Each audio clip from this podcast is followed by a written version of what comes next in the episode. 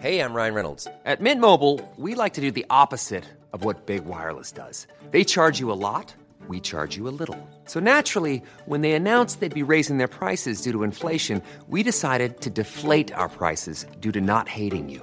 That's right. We're cutting the price of Mint Unlimited from $30 a month to just $15 a month. Give it a try at mintmobile.com slash switch. $45 upfront for three months plus taxes and fees. Promo rate for new customers for limited time. Unlimited more than 40 gigabytes per month. Slows. Full terms at mintmobile.com. This is the Cork Today replay on C103. Hoping everybody is in good form. John Paul taking your calls at 1850 333 103. You can text or WhatsApp 0862 103 103. We welcome your thoughts and comments and calls uh, throughout the morning. There is a major opinion poll out this morning as we are into the final week of electioneering. And it certainly is good news for Sinn, Fo- Sinn Féin. This is the Irish Times. And I have to give credit to the Irish Times. They've put a lot of detail into this particular opinion poll and they've broken it down and it's well worth taking a look at the papers today. If you're big into opinion polls and watching how elections go they really break it down area by area and age group showing the different age groups who's voting for what parties etc but Sinn Féin going to be happy campers when they open the paper this morning. And Pat Leahy the political editor of the Irish Times on a front page story today talking about the Sinn Féin has surged into first place in the election with a quarter of all likely voters now saying that they intend to vote for the party next uh, Saturday. The poll puts Fine Gael back into third place at 20% behind Fianna Fáil on 23%, but Sinn Féin topping it on 25%. Now, the findings of the poll for the Irish Times Ipsos MRBI was taken on Thursday, Friday and Saturday of last week, and it certainly will shock the government party and suggest that Ireland is on the brink of a historic general election result on Saturday. Now, Fianna Fáil, however, they do still remain the most popular choice for government, with more voters expressing a preference for a coalition government led by Fianna Fáil, while Sinn Féin is the party with the highest number of voters who don't want to see them in government. So, it's, so if you're looking down through and you say, okay, people want to vote for Sinn Féin, so you're wondering if they're saying that they want to vote, it's very obvious that they're voting for change and that they're a bit fed up with the main parties that have been in power in this country. So they're voting for change.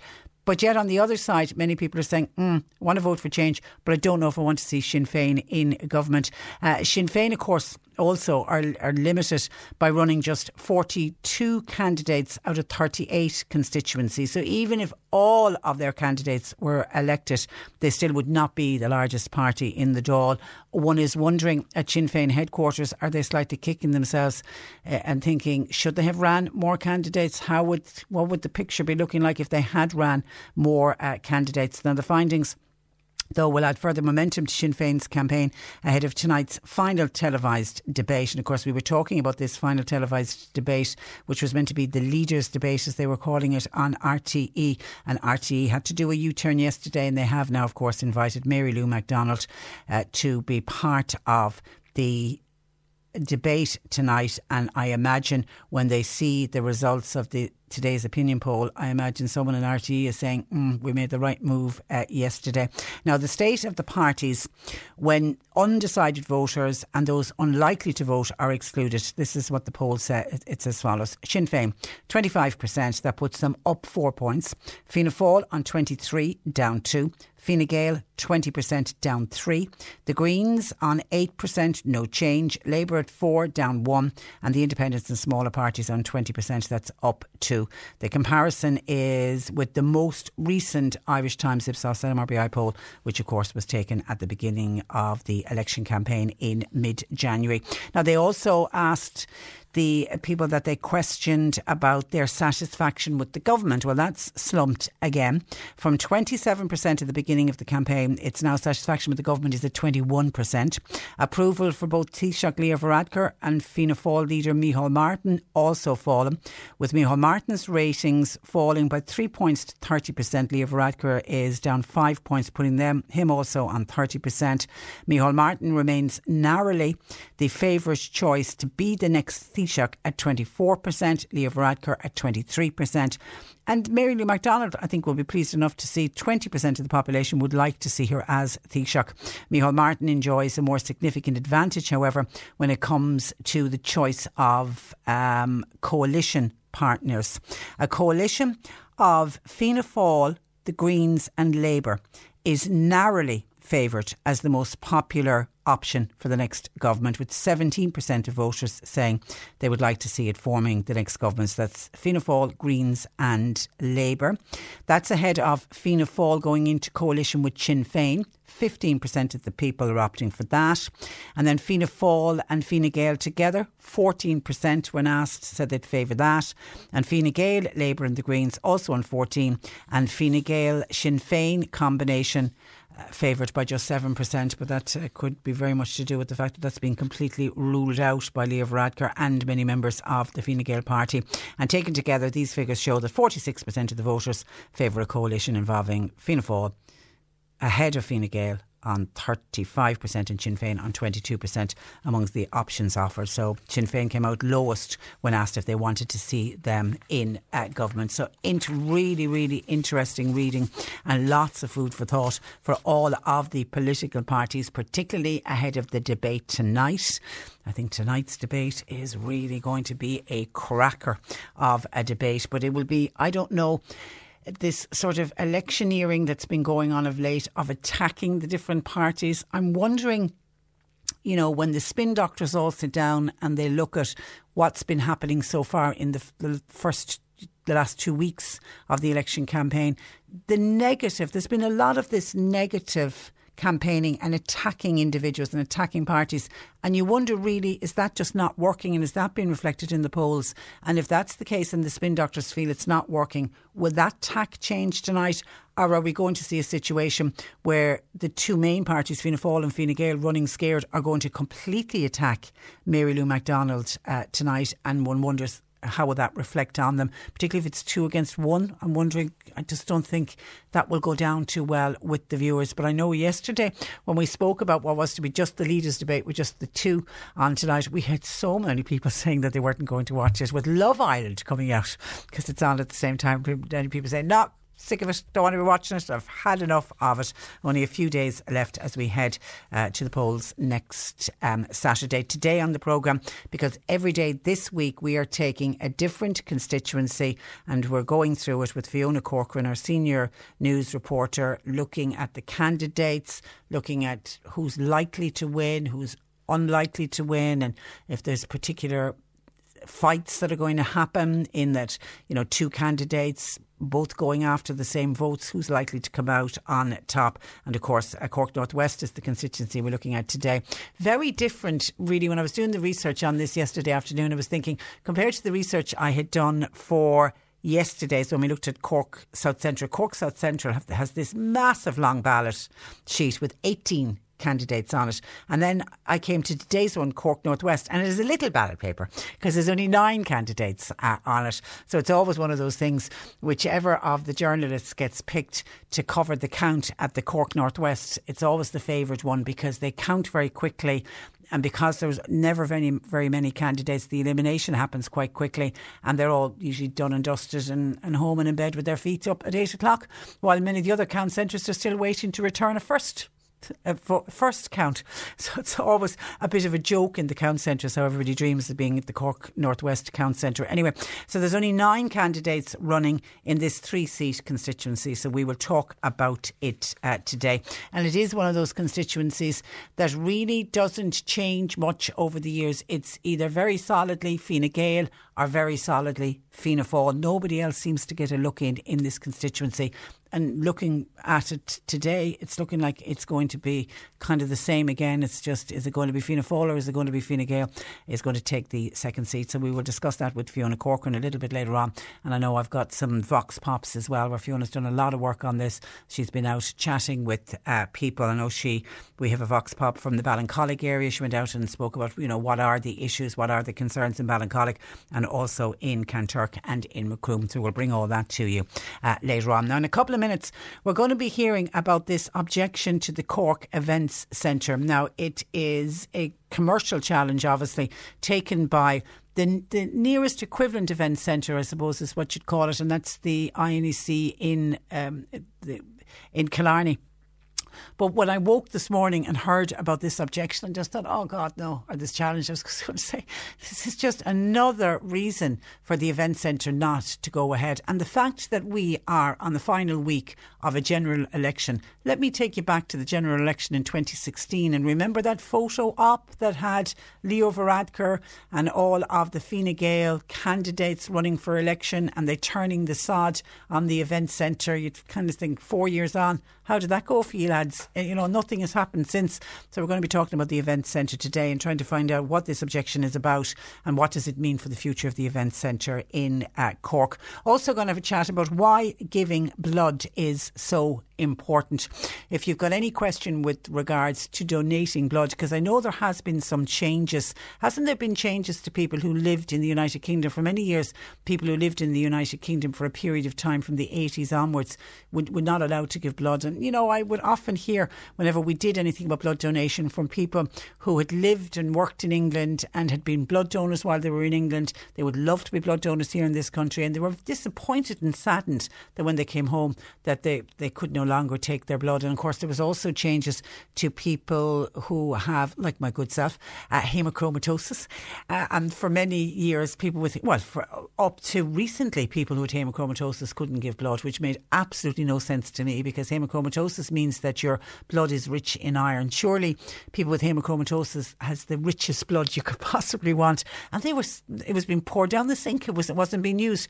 And yet in other countries they were using it. And now, of course, there's been a change with the rules to how we donate blood in this country. And people with hemochromatosis can give blood now. And I know all these rules and regulations are put in place because we want to make sure that people are kept safe. We know what happened before with, hep- with the hepatitis um, B scandal. And we never want to see that again. We never want to see a case where somebody goes to trust. We want to make sure that when you're given blood, any kind of a blood product, that you know you can be 100% sure that that blood product is safe and that everything has been done to make sure that that blood product is safe. So, you know, I would never knock the Blood Transfusion Service Board when they put in place very, very strict rules and regulations, even when sometimes they see a little seem a little bit unfair. So today we're just looking at the donation of blood uh, and why it's so important. And I suppose by having a chat about it, hopefully we will encourage anybody listening who's never donated blood before you might consider doing it. I've managed to persuade Simon on the breakfast show this morning. He's never donated blood, and I've managed to persuade him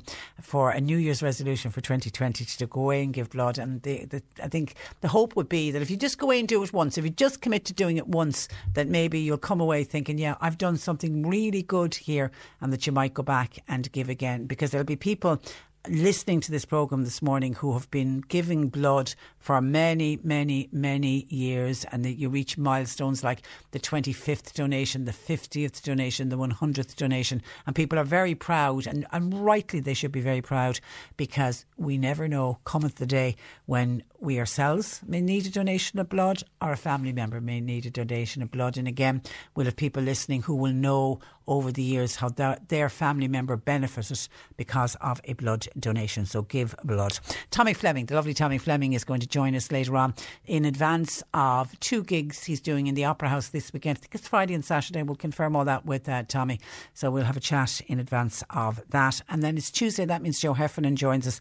And we are doing self talk and negative self talk. You know, that little voice in your head that you just can't shut up and is just at you and at you all the time. How to get around that negative self talk and how to turn that negative talk, talk and turn it into positive talk instead. Some of your calls and texts coming into the programme. We're going to be discussing the competition challenge. This is to do with the funding that's been given to the event centre, and it's a competition challenge. It's been made to the High Court by the Gleneagle Hotel.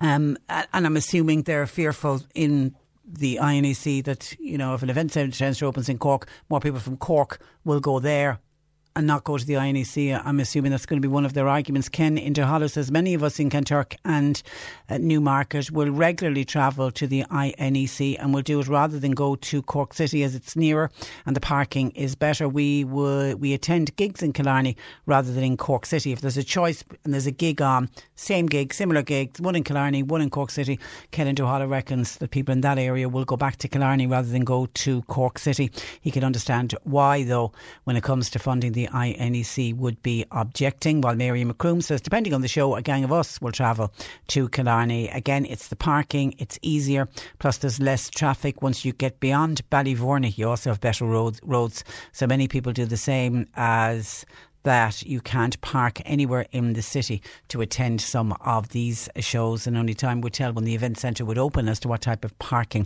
it would actually have. Now, here's one. If anybody can answer this, uh, please let us know. Pat's been on. Hi, Patricia. With everything this is with everything that's going on in the uh, NCT centres and the fact that you go and only ninety percent of your test is done because they can't put it up on the hoist to look underneath the car. Pat wants to know if I take my car for NCT testing without wheels, would it pass if they can't check underneath?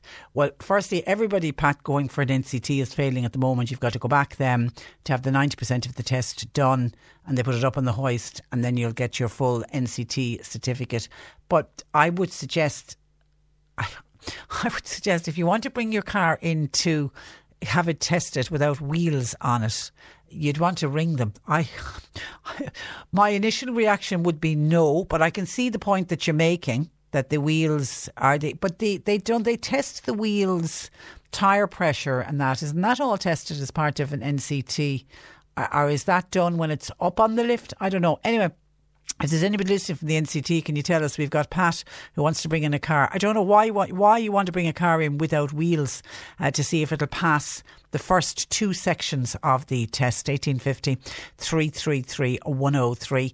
We've been talking about Sinn Féin and how well Sinn Féin are doing in the polls. Margaret feels that people have short memories when it comes to Sinn Féin, while Mary says, Patricia, Cork Northwest, which is the constituency we're reviewing today, do you realise that it is the only constituency in the country that's not running a Sinn Féin candidate. I did know it wasn't running a, a Sinn Féin candidate. Is it the only constituency? I didn't realise that. I really didn't, because I know that running 42 over 38 constituencies. How many constituencies is there in the, in the country? I'll get that double checked. But thank you. I did know that they're not running a, a, a candidate, but I don't know. Is that because Cork Northwest is seen very much as a constituency where you can't break the grip of Fianna Fáil and Fine Gael. Because if you look down to the history of that constituency, it's always Fianna Fáil and Fine Gael. It'd either be two FFs, one FG, two FGs, one FF, and, and it looks like it's going to be the same this time around. It's just what way it's where is the wind blowing for Fine Gael or is the wind blowing for Fianna Fáil? That's what it will depend on for Cork North uh, West. For me, says a texter, I will look back to the recent referendums, and as a woman and a mother. I've decided I will only vote for those who supported the same sex marriage and those who supported legal, safe, and free abortions for the women of this country. That is how I am making my uh, mind up.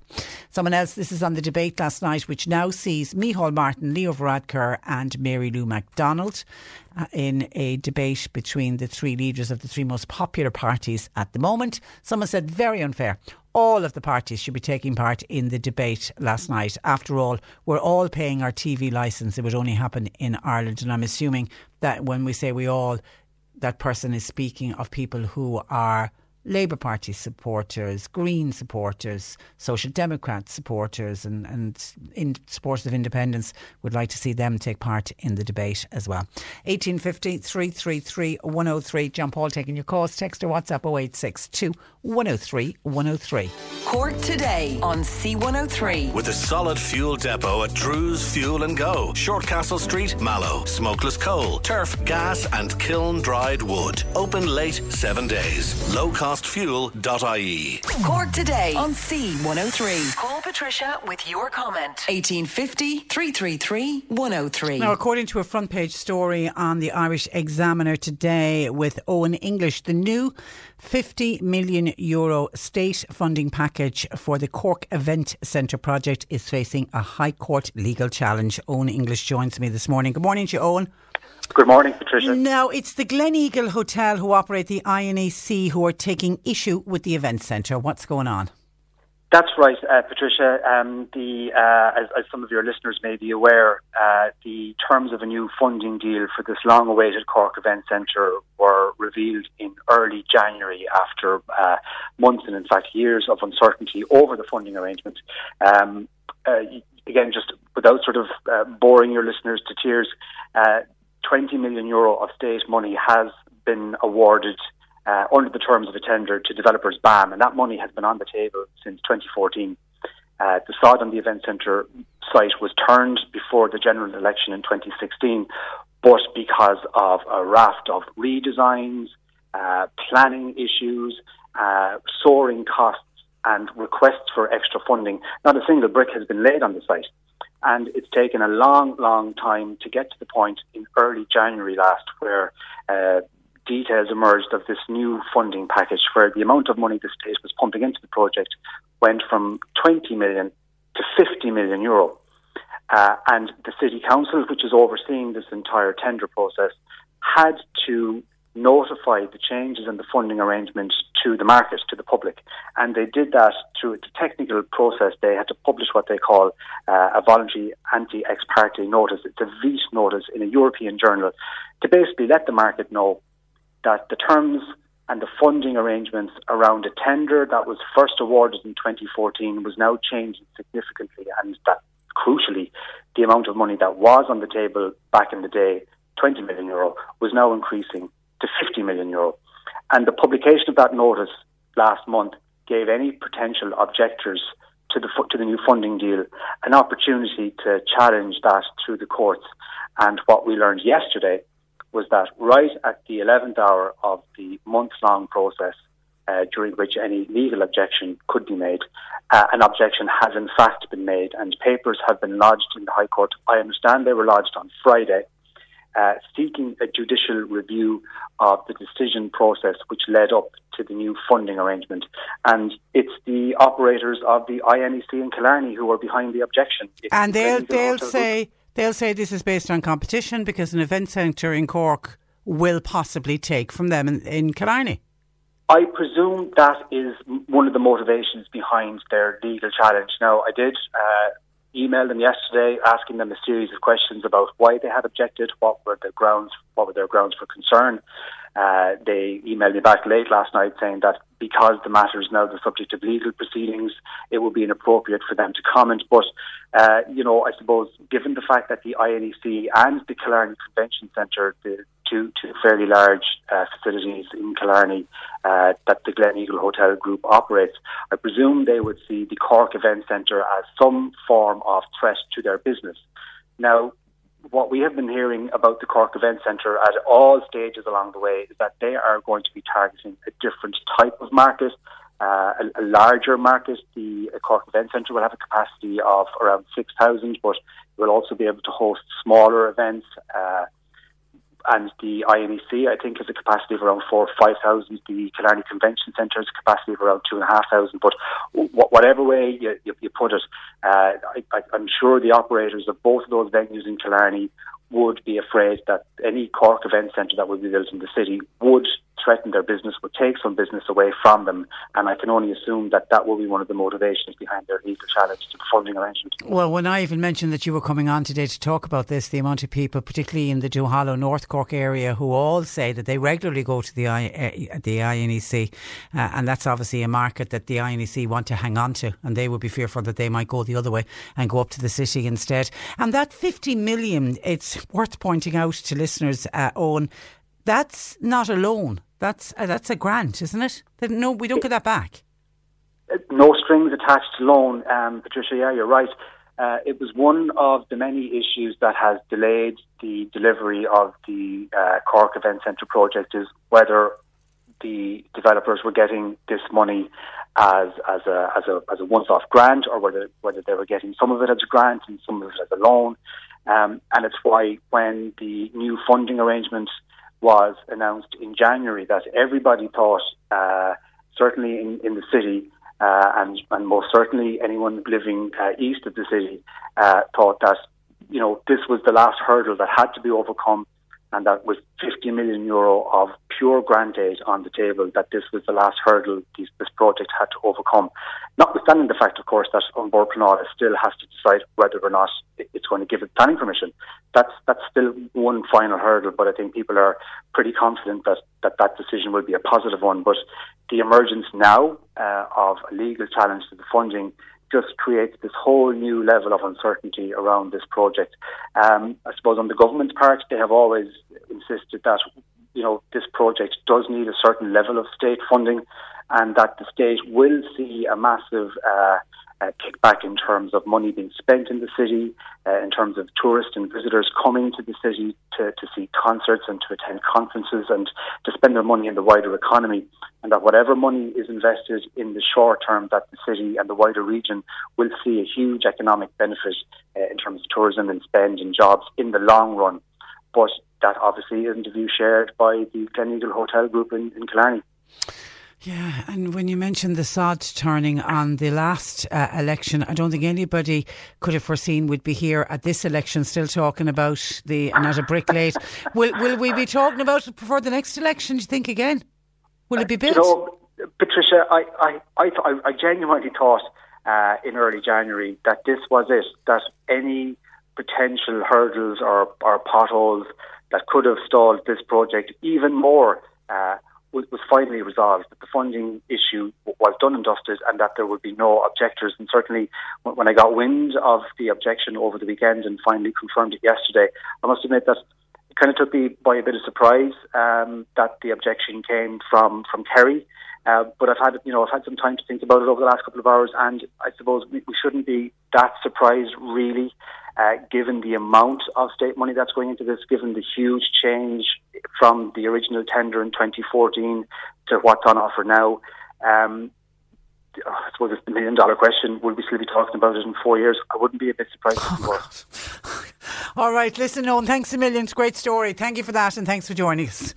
Uh, good morning to you. Bye bye. That is the Owen English of the Irish Examiner. And I can see people just cannot believe will this event centre ever be built. Um, Miranda saying it will never be built in my lifetime, and I'm only 25. Hang in there, Miranda, as well. 1850 333 103. John Paul takes your calls. Text or WhatsApp 0862 103 103. Cork today on C103. With a solid fuel depot at Drew's Fuel and Go, Shortcastle Street, Mallow. Open seven days for smokeless coal, turf, kiln dried wood, and gas. Lowcostfuel.ie.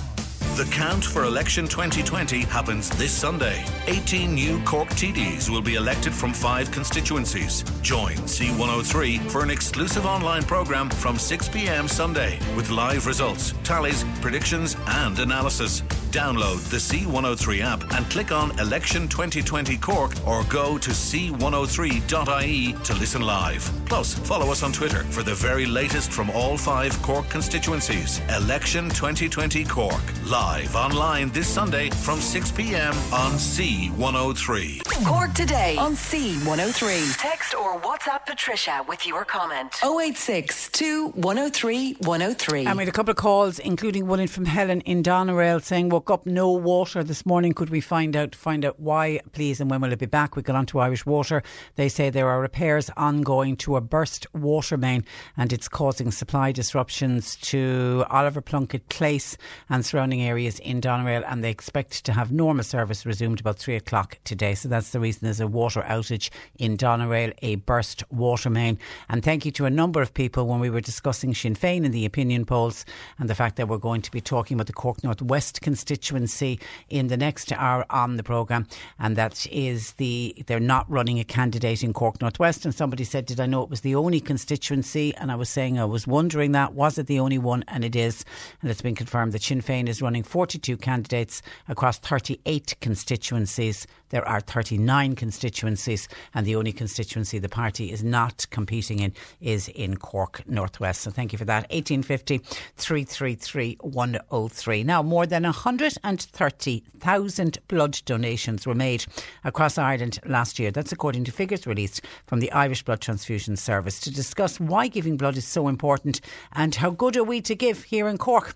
I'm joined by Maureen Gill, who's the area manager with the IBTS in Cork. Good morning to you, Maureen. Morning, Patricia. And, and, you're welcome. So, are we good here in Cork to regularly donate blood? Our Cork donors are very good, yeah. We rely on people coming in every week to donate blood. Across the country, we would need 3,000 units of blood every week. So it's a continual demand that the hospitals need. Um, so Cork donors have been in- incredibly dedicated um, and they're always coming out whenever we're giving the ask uh, for people to come out to, to give blood. So you need three thousand units uh, units a week. So I take it that you're always looking for new donors. Always, yeah. Um, if you can imagine, hospitals are open every day. There are accidents, surgeries, childbirths that happen every day, and all of those require blood. Um, so the need is always there, and we're always looking for new donors. Our regular donors are fantastic, um, but it gets to a certain time where you're no longer able to donate, or maybe on that certain day you can't donate. Maybe you've gotten sick, or you've traveled somewhere where there's a restriction. So the new donors are especially helpful to replenish anyone who might be off of the eligible panel of donors. And you mentioned that hospitals are open every day and there's always a need uh, for blood. I think people have a tendency when they think of somebody needing blood or after an operation or, or after an accident, but there's a lot of reasons that somebody will need a donation of blood or blood products, isn't there? Yeah, the reality is, Patricia, that one in four people are going to need blood at some point in their life. So it's a fairly high percentage. So if you're not needing blood, someone in your family is going to, or someone in your close circle of friends is going to. So it is something that is going to affect everyone. Um, it might not be on people's radar quite yet, but um, there's lots of areas where blood is needed. Pretty much nearly all of modern medicine requires blood because there isn't a substitute. So you're looking at A and E is a, a big use of it.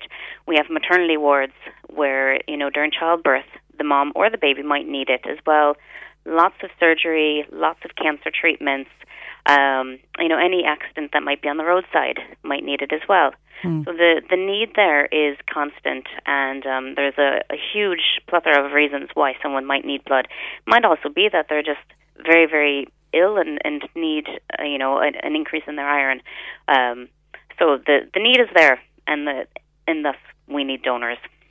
Yeah, and I know we will often throughout the year when you when your stocks go low, you'll put out an, an appeal, and it's usually around sort of the lead up to Christmas or summertime can be tricky months. That there's like flashpoints during the year, isn't there? Exactly. Yeah, we we kind of can know when we're going to have a lull. We try keeping the the blood level. Um, maintain the a good level throughout the year, but especially at Christmas, um, you know, people are going on holidays and there might not be around, but as I said, the hospitals are still open. Um, so we need that time, summertime, especially when people again go on holidays um, or maybe been traveling, so they're not able to give blood. We we need that extra little uh, push, you know, by people on the radio pushing it or doing a social media or doing um, phone calls just to get donors in the door, um, because the the blood supply needs to be at a certain level to keep the hospitals running. Uh, okay, so talk to us about who can donate. It's it's anybody over eighteen. Yeah, so you have to be over eighteen years of age, um, well and healthy. That's one thing. So okay. if you're coming in with a cough and a cold or the flu, especially this time of year, a lot of people won't be able to give blood. Um, if you can imagine, your blood is going into someone who's very ill in the hospital, so we yeah. don't want any more bugs going through. Um, so those are kind of your the main criteria: well and healthy, over 18, um, under 65 for the first time anyway. And then we want to make sure that you're not on certain medication and that you haven't been traveling abroad um, to certain areas. So there's a questionnaire online, or when you ring up to our, our offices here, we can ask you a couple of questions just to make sure that you're able to, to get to the to the clinic and donate blood on the day. Okay, Mary sent in a text and I'd love to be able to give blood, but I lived in England in the 1980s. Has that criteria been removed? It has we are absolutely delighted that we were able to lift that restriction. So that was in October that we we changed those restrictions. So anyone who lived in the UK, if you're listening, please, Please know come along. you're able to donate blood now. Obviously, you need to fit the rest of the Criteria, The criteria. Um, and there's a load of information on our website. It's giveblood.ie. Um, you can go into an area of can I give blood, and there's a, a really short multiple choice questionnaire that you can take. Um, that'll you know help you um, know if you're able to give blood. But that rule about being in the living in the UK that has been lifted. So And a lot did of you people did you are see a, happy. did you see a spike in donors following the lifting? We have. It's Yeah. been a steady increase. As you can imagine, we go to communities every night. So there wasn't a huge rush, you know, of everyone who's ever lived in the UK attending that first week. But we didn't want that. We wanted a, a nice, even increase, and there has been, and we're delighted. Um, and we're delighted to see these donors return because they haven't been able to donate for Yeah. so long.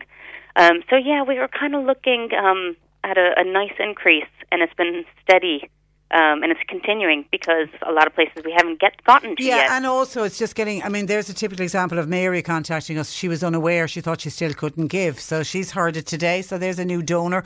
I don't know where where her nearest clinic is, and you do go. You get out and you get out and about right across the county because I don't think there's a day on our community diary that we're not announcing that you're somewhere across the city and county. Yeah, Cork is especially handy because um, not only, excuse me, not only are we visiting the local communities, so we go across Cork City and across the county as well, but we also can bring people into our clinic in St. Finbarr's. So if there's a special need for a certain blood type, um, donors might get a call saying, "We we really need your type of blood. Can you come into St. Finbarr's?" Um, so we have that facility as well, and it's also used by a lot of the Cork companies. People might not be aware of that, but we have a program where we invite local Cork companies into Finbarr, so we make appointments for their staff. So it's a fantastic employee initiative where the company can encourage staff to give blood. Oh, isn't that a terrific idea? Yeah, so it's a great way for them to check a box off their corporate social responsibility, Yeah. and obviously they're saving lives. Yeah, Um, yeah. So there's not really a better way to spend an hour or two. And it doesn't hurt. I was making that point earlier to people who've, because I know some people have phobia about needles and oh, it's going to hurt me and what. It doesn't. It really doesn't. Yeah, that's that's a huge factor in why people don't donate is the fear element. Um, and all I can say is, you know, bring a friend along. You know, you can share the journey, um, but you're in very good hands when you get to the clinic. You know, our teams out there they see hundreds of people every day, so they're extremely well practiced, um, and they understand people are a little bit hesitant coming in. Um, while the entire journey might take an hour long, the the shortest part of it is when you have the needle in your arm. Um, so that you will be well taken care of. Yeah, yeah. And then you have a great system in place where you'll contact people to let them know they're back around in the area again and a reminder to come and donate. Yeah, we use texting quite a bit, so we can tell people, you know, put a, the, the date in your diary, and then when it gets closer to the time, we'll say, you know, we we really need your blood type. Um, and what's actually really nice now, in the last couple of years, we started a program where we can text people once their blood has been issued. We'll let them know where it's gone. Oh, that's, And it's been fantastic. Yeah. People have been sharing those posts on social media, sharing it around to their circle of friends, saying, "Oh wow, you know, my blood has just been used today in you know a children's hospital or in CU, CUH or um, somewhere." So it's a nice feel good factor weeks after you donated blood. okay. That really is terrific. Okay, so uh, the website again for people just to check out and find out more. Maureen. It's giveblood.ie. Okay, giveblood.ie. Okay, and uh, uh, continued good luck. You're doing fantastic work, and thank you for joining us and talking to us on the program today. Patricia. Good Thanks. morning to and you. Mary, we'll see you at the next clinic. Absolutely. Take care. Bye bye. Bye bye. Bye. That is uh, Maureen Gill, area manager for the Irish Blood Transfusion Service here in uh, Cork. Please give blood. Okay, some of your texts coming in on the event centre that I just spoke to Owen English about and the delays, and now that it's gone to a grant of 50 million, not a loan, it's a no strings attached, a grant. Somebody says, Patricia, that kind of money should be spent in the health system or in our homeless services. Surely 50 million to a, a, private company that's going to go on to make money out of it. Seems like a lot of money, even though his own says it does come back in that the the theory would be the jobs that it would create, the amount of people it would bring to uh, to Cork. But yeah, I can understand 50 million when you look at what's going on in the country at the moment. It could build certainly a certain amount of houses and would go a long way within the health service uh, for sure. And just on the NCT, when I mentioned the NCT and Pearl Pat wants to bring a car with no tyres, no wheels on it, I just I, I, still don't know where his thinking is coming on this. But he's just saying, you know, if they can't put it up in the hoist, can I bring in a car with no wheels? And would it pass the first two parts of the test? Jill says, you have to pay twice to have your car tested now with the NCT. No, you don't. You'll go once, you will be failed, you'll get a failed certificate but you get a note saying why. Well, it'll show on your certificate why you failed is because the lift wasn't in operation, the hoist wasn't working. So if you stop a member from Garda Síochána, they'll know that you've passed everything else. Now, if you fail for any other reason, you've got to get that sorted out. But you can certainly drive around with an out of date NCT cert as long as you've been in and have fail have uh, you're failing because they weren't able to do the last part of the uh, test. Hi, Patricia, on the NCT. Why are they still accepting bookings if they cannot provide a complete check. It will not will it not clog up the system? When all of those who have booked now, taken the test, will have to return to the centre to be rechecked, or are they only trying to make themselves look busy? Well, when I looked when I when I looked into it last week when it first came up, with the reason we were told that they're going ahead with the first half 90% of the test is to not block up the system when the hoists are working and the people come back just for the 10% part of the check. That if they left everybody, then we would have a backlog and we would have people scrambling to try to get time slots to get their test done. But in Northern Ireland, they've taken a different approach and they've cancelled their equivalent to the MOT until they have their lifts sorted out. Next hour, we'll be previewing the Cork Northwest constituency with our senior news reporter, Fiona Cork. Cork today on C103. With a solid fuel depot at Drew's Fuel and Go, Shortcastle Street, Mallow. Call and collect or get seven day delivery for those cozy nights in. Lowcostfuel.ie. Hello, this is Eric Griffin. Join me Monday to Friday between 7 and 8 for some great songs on C103 Anthems. And then. Hello, this is Declan Nerney here. Hello, this is Sean Keane. Hello, this is Kathy Durkin. Hi, this is Louise Morrissey. Hi, this is Mick Flavin. Hello, this is Daniel O'Donnell here, and you're listening to Country and Irish with Eric Griffin on C103. Don't miss Anthems at 7 and the very best of Country and Irish from 8s, right here on C103.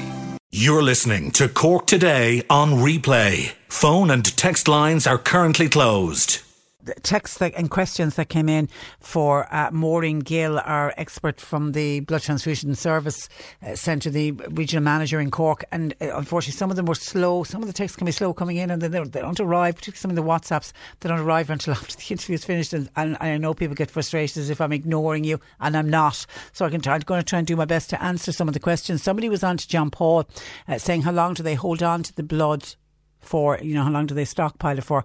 And um, we got back onto Maureen. It's actually 45 days is how long it lasts for. I think that idea that they've come up with of actually sending a text out to somebody to say your blood has just been used and how it's been used, I think that's a fantastic idea, and I think that will encourage more people to give blood. Because there was a lovely text in from a Douglas listener to say, as somebody who panics even when collecting a prescription, I'm very proud of my son who got a gold medal for donations. Isn't that brilliant? You see there, and they're the regular donors. They are the ones that keep the Blood Transfusion Service Board going, but they're the ones that need to be replaced because they're not always available. And but it's great, and you know, I'm trying to encourage people, even if you just go along and give it for the first time, just see how you get on. Just see how you get on. And maybe you'll be like that Douglas listener's son and you'll find yourself with a gold medal for the number of your donations. And how terrific would that be?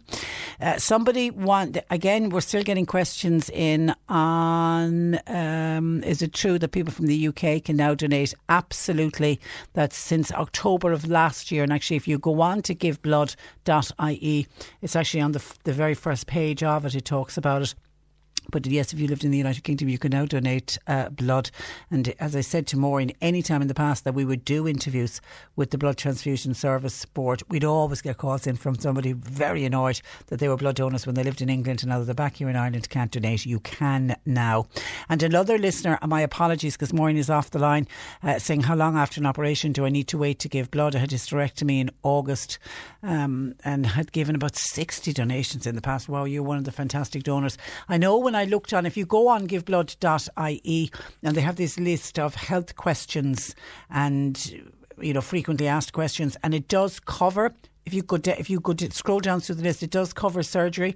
But what it suggests is it depends on the surgery, it depends on the reason for the surgery. So they ask you to contact them. So that's what I would suggest that that listener uh, does because you're you're one of their long time donors. They would love to hear from you, and I'm sure they'd love to get you back on board donating blood once the timeline has elapsed and you're able to give blood because obviously they want to look after you uh, as well as another reason for a delay after an operation of taking blood. And Pat in Mallow says, why can't over 65s donate blood, uh, Patricia? Because that was one of the questions I asked. You know, once you're over 18, can anybody give blood? And Maureen said, over 18 and under 65. Under 65, though, is for your first time giving blood. There are older donors who give blood.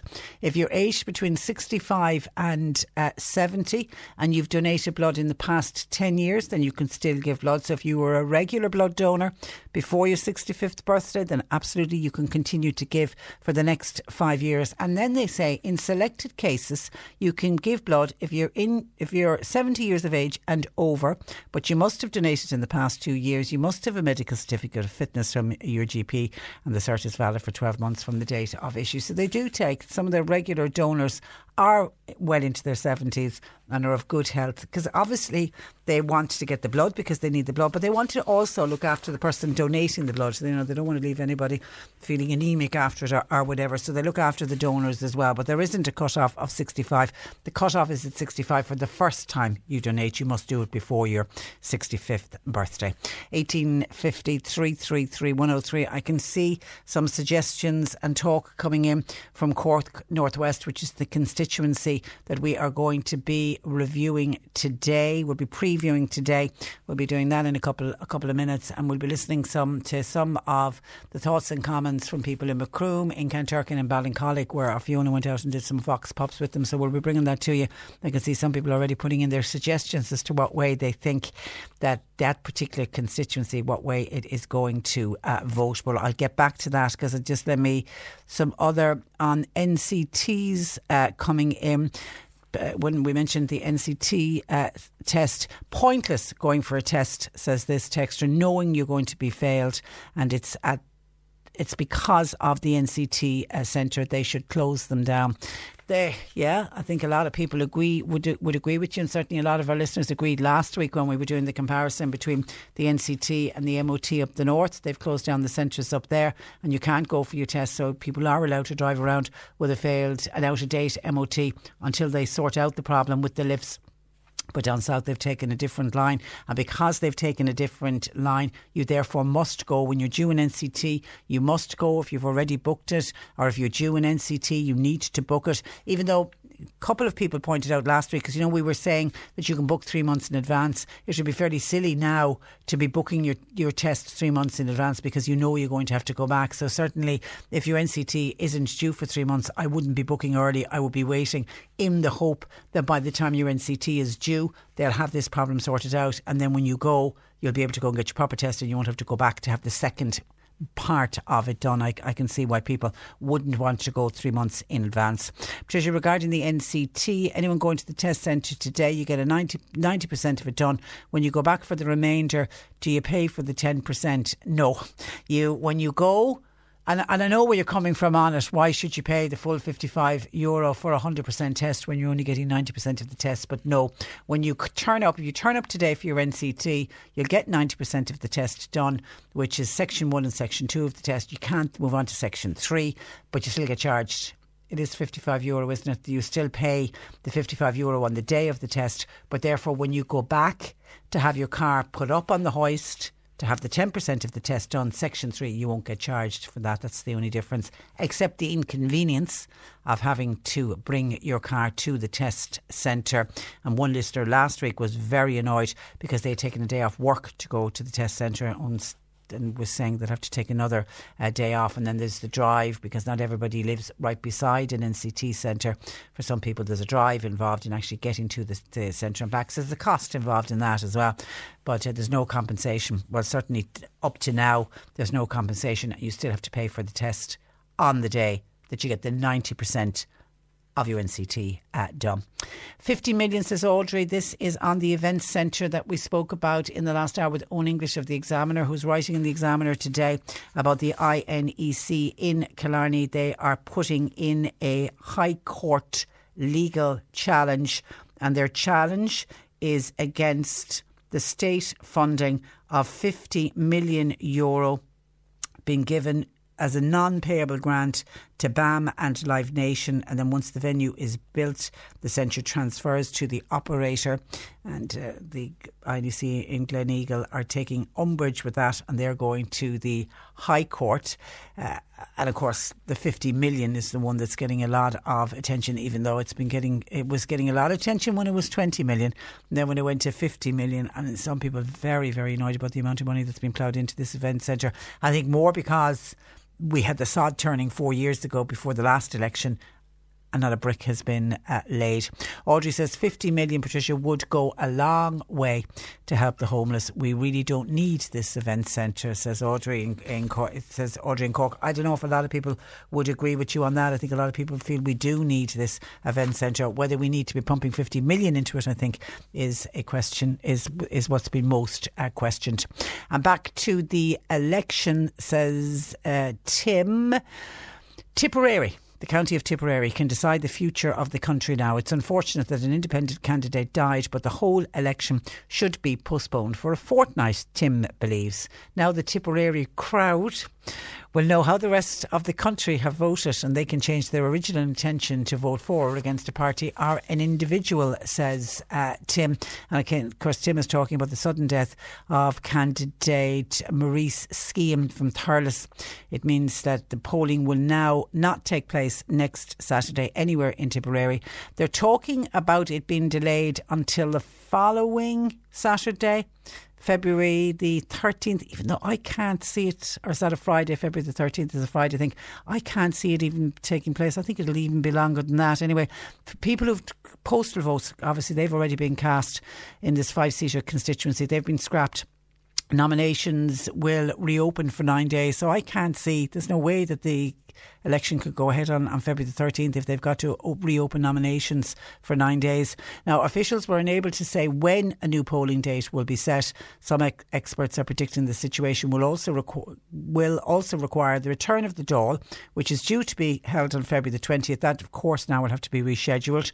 A number of candidates in Tipperary last night indicated they've all temporarily suspended campaigning, which I think is the honourable thing to do. And this is as a mark of respect uh, to Mrs. Uh, Skehan. She had been canvassing uh, as an independent TD in the five seater constituency.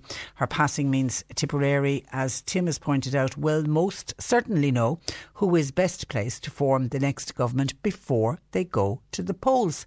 This could have major implications, obviously, for the two major parties in contention. Now, Fine Gael are really watching Tipperary because they desperately wanted to win a seat here. They actually lost two seats in the 2016 uh, election, but the reason for the two seats being lost was prior to 2016, Tipperary was divided into two constituencies. There was South Riding and North Riding, and then of course it came. To, it was unified into one constituency. And Fine Gael, despite having enough votes to elect a TD, it was the vote management here. They they came away with no seats at all. Now, based on opinion polls to date, Fianna Fáil have hopes of taking a second seat in this five seat constituency. But this also is a constituency that has a lot of very strong independents. Michael Lowry is in there. Mattie McGrath is in there. Seamus Healy is in there. Fianna Fáil's Jackie Cahill. They will all be vying for to try to top the poll. Labour's Alan Kelly is also in this constituency. He's well up to what has happened before the cancellation of the vote. He was expected to be uh, elected, but he had to guard his North County stronghold, and that's because there's a very strong independent up uh, in that area, Joe Hannigan. And the returning officer for Tipperary has been in contact with the Department of the Environment to see where they go from here. But as of now, it has been postponed, and that uh, delay to the voting in Tipperary certainly means that people in the constituency will have an unprecedented influence over the makeup of the next government. 1850 1850 333 103. Hi, Patricia. February the 13th is a Thursday. Thank you. I should have little calendars with me at all times when I shout out dates like that. Thank you. I've got great listeners who are always in like a shot uh, to give me the information that uh, I need. Yeah, so I can't see an election being held certainly the following Thursday. Not if they need nine days for nominations. I heard earlier that anyone who's already put their name on the ballot paper, their nomination remains in place. But in the interest of fairness, they now have to open it up to all other no- uh, nominees. And one wonders, will with the swing towards Sinn Féin, one wonders will they decide maybe to add another candidate to the ballot paper? might be a smart move on their behalf. John Paul taking your calls 1815 333 103. Text WhatsApp 0862 103 103. C103 Jobs. A full time healthcare assistant and a full time staff nurse are both required for Maria Goretti Nursing Home, that's in Kilmallock. Two construction workers are wanted to get a site ready, that's in Midleton. And a person is required to look after three children, school collections at 12.30 and again at 3. They can be minded in the children's own home or in the childminder's home, and it's in the Newmarket area. And a senior hairstylist and a second or third year trainee stylists all wanted for Kanturk. You'll find all the details and more job opportunities by going online now. Just go to c103.ie forward slash jobs for more. This is C103. Cork today on C103. With a solid fuel depot at Drew's Fuel and Go, Shortcastle Street, Mallow, smokeless coal, turf, gas, and kiln dried wood. Open late seven days. Lowcostfuel.ie. C103 brings you Farm Talk with John O'Connor, Saturdays at 10 a.m. and Wednesdays at 10 p.m. Why is it so important for farmers to have their silage tested if they want to ensure adequate feeding for their animals during the winter period? If we don't know exactly how good the quality of silage is without testing, it's like trying to score with no goalpost. Turn on Farm Talk with Dairygold Agribusiness for quality feed, expert service, and support you can trust. Only on C103. This is the Cork Today replay on C103. And we are continuing with our previews of the five local constituencies here in Cork ahead of next Saturday's general election with the spotlight today on Cork Northwest. Joining me, Fiona Corcoran, our senior news reporter. Good morning to you, Fiona. While yesterday had the longest list of candidates with 18, this one has got to be mm-hmm. the smallest with just nine candidates um, on it. Firstly, talk to me about the, the, the geography of this area. It's very much a rural constituency.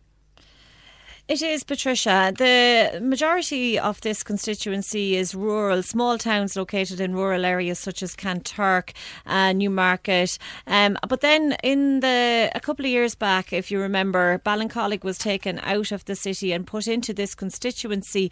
And Ballincollig um, is completely different then to to the rest of the constituency in that it's one of these towns. It's a commuter town just on the outskirts of Cork City.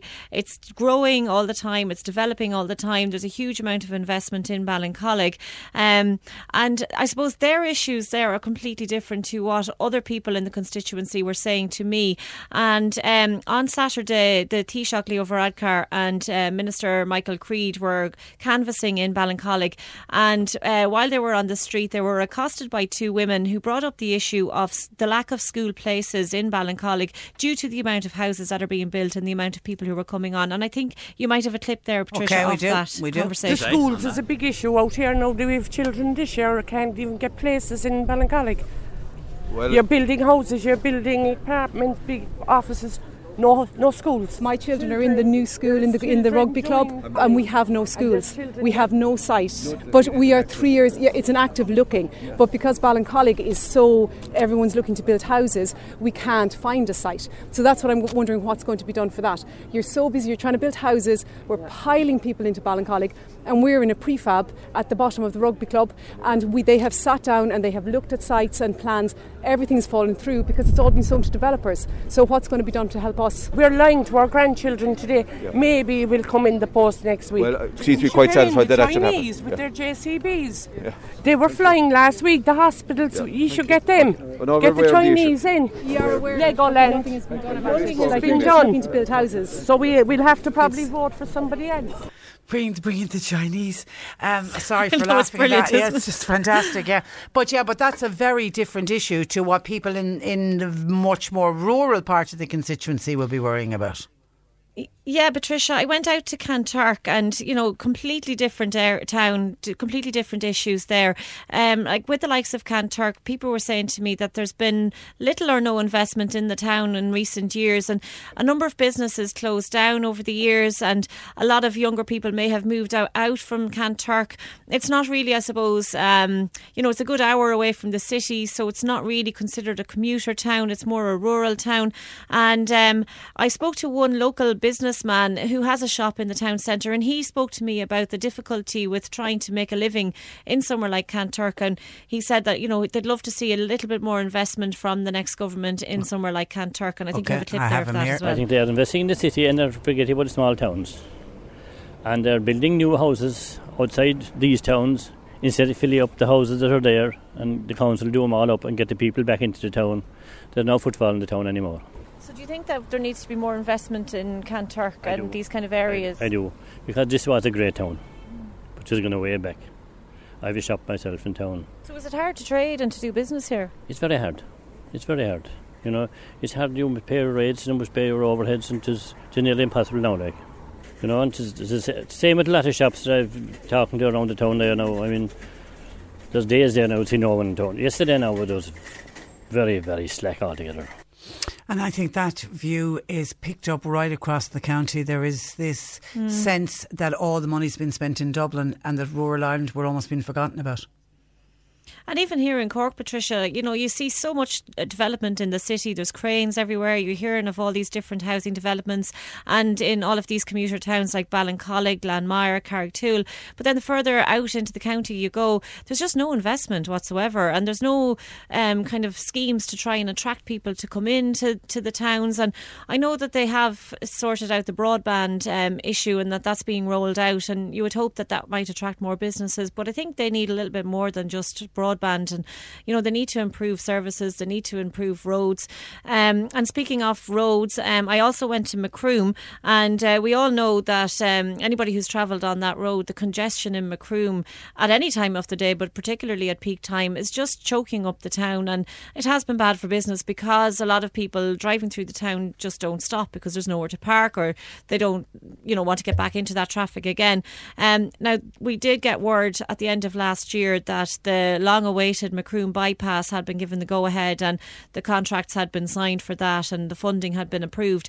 Um, but it's still going to take about four years for that to um, be completed. But locals in the town that I spoke to have very much welcomed the Macroom bypass and hope that once that's built and once that's finished, that it will really boost trade in the town. And I think you might have a clip of that as well there, Patricia. Pension. There is no need in the world for it not to be brought back. They gave billions, they raided the pension fund in a time of crisis. That was fine. They've left the banks get away with murder. They have made a fortune and not one penny back. Every penny should be paid back by the banks into the pension fund again. There's no way that the, the middle class of Ireland should have to pay for everything. Those people are running like the clappers, trying to stay going to keep everybody else going, and and 'tis hardly fair. And also the total lack of understanding they have in Dublin for rural Ireland. Look, look at our roads. Look at our services. Look at our buses. We've nothing. Absolutely nothing. You can see the amount of big trucks now that are passing through, and it's continuous. It just never stops. And for people on the outskirts of the town, that they just won't come in because they can't find parking or they're stuck in traffic. So the, the bypass has been a big issue, but hopefully it's going to go ahead now anyway think that when all the traffic is bypassed of the town, that there may be more businesses opening up here, more houses being built here? I, I would hope so anyway, you know, and more people will come back into town and I know people from, say, Ballingeary and Inchigeelagh side there go to Bantry and Dunmanway now rather than come into Macroom because they can't get parking in Macroom. Again, it's that what's reflected, isn't it, right across the the, mm. the the county by people living in the county towns.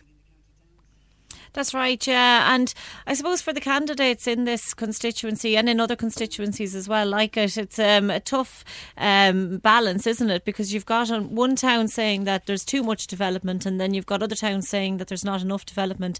And you would think logically, you know, try and kind of spread it out, but that just doesn't seem to be the case over the last couple of years. Um, and in this constituency, um, you know, it is a three seater constituency, and um, historically, it's always been either either two Fianna Fáil, one Fine Gael, uh, or two Fine Gael, one Fianna Fáil.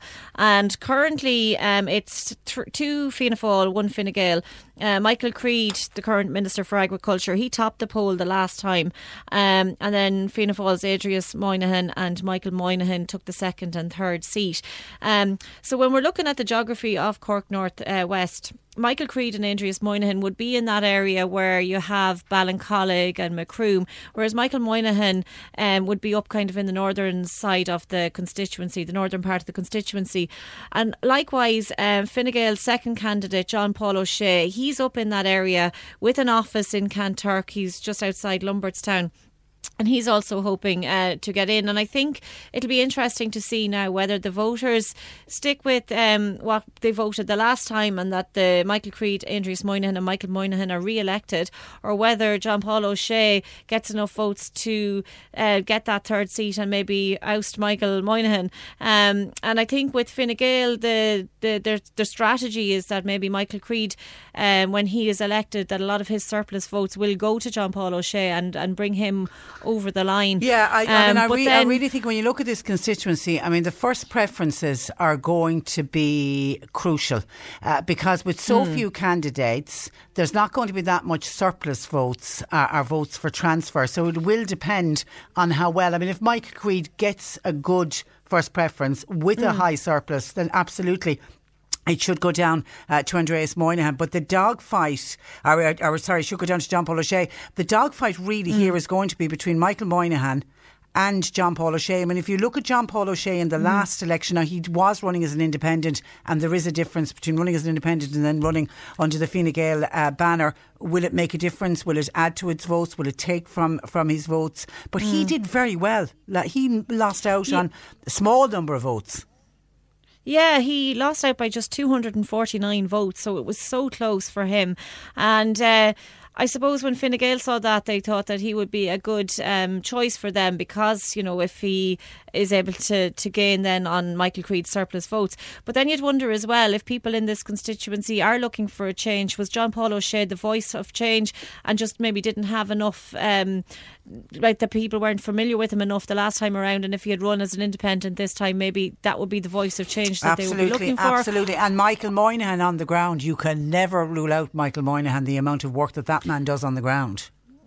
Yeah, but that's it, you know, and it it is such a large constituency, and he'd be up kind of around Charleville, which again, even though it's in a kind of a more rural area, it is doing very well, um, or, or well enough, like you know, maybe not as well as the likes of Ballincollig, but would definitely be doing better than the likes of uh, Kanturk. Um, so you would imagine that he'd have a lot of support there. Um, so it is, and and I think it's definitely between the four of them. Um, like the Green Party are running uh, candidate Colette Finn. She was elected to the city council last year. Um, and interesting in this constituency, Patricia, Sinn Féin don't actually have any candidate. And, you know, given the fact that Sinn Féin now are topping all of the polls, yeah, you would wonder if they did run a, a, a candidate in this constituency, would they have done well? Um, but the other candidates in here include Kieran McCarthy of the Social Democrats, Becky Keeley of Aontú, Tara McDonnell of the Irish Freedom Party, and Independent Sean O'Leary. Uh, now, I did ask people how they are going to vote uh, when they go to the polls on Saturday, and uh, they had some interesting answers. I'd be always inclined to vote locally anyway, like. I wouldn't be particularly interested in politics. I'd be voting for Michael Creed. I've voted for him all my life. But I could kill him at times. Because of all this nonsense going on, they need to come back to basics, come back to the people, come back and, and, and talk to the people who are voting for them. And like, they've done fantastic work, but they have made oh, stupid mistakes at times. No need for it. Oh, I'd be Fine Gael. I will never, yeah, yeah, yeah. Do you think that Fine Gael have been good in government? I, I think they're, they're doing okay anyway, you know. I can't see any fault with them at the moment anyway. I've thought big about it. Yes, I won't be voting for uh, who I usually youth vote for anyway.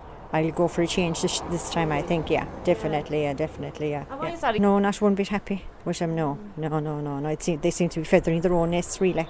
They're not looking out for the ordinary uh, Joe Soap at all. We've uh, TD here in this town for 21 years, and he's nothing done for the town. Nothing. The town's gone backwards. So will you change your vote this time around, do you think? No, I'm not voting at all this time. Are you not? No, because I think they're all the same. They're promising, promising, promise. I always hate when I hear people saying that they're, they're, they're not going know, to vote. yeah. A number of people are querying why Ballincollig is still in uh, Cork Northwest. Uh, the fact that under the changes for the local government, it's in the city. Many people are saying that that Hmm. needs to be uh, looked at again. Yeah, definitely. Um, like before the boundary extension came into play, the Ballincollig had been taken out of um, Cork South Central and had been put, or Cork North Central and was put into Cork North West. So I suppose it is something that they should look at really, um, because it is um, completely different constituency. And they brought Bishopstown into Cork North Central, whereas that had always been Cork South Central. And you know, I think um, those moves have caused a lot of confusion in people as well. Even, you know, I'm in the Bishopstown area, and when you're driving into Bishopstown, there's posters for candidates from South Central and North Central, and a lot of people don't really know who they're supposed to be voting for, you know. So um, I think it is something after the boundary extension that they should really look at. Um, and uh, if anybody out there would be able to explain to us why it's not being looked at, we'd love to hear from you. Yeah. But, um, so, so Cork Northwest. It's fair to say this is a key battleground, isn't it, for the two main parties? It is, yeah, and I think given the fact that um, you know the the polls uh, over the last week have shown a downward trend for Fine Gael, they would certainly be hoping that they'd get two seats here in this constituency and be able to boost their numbers in Cork.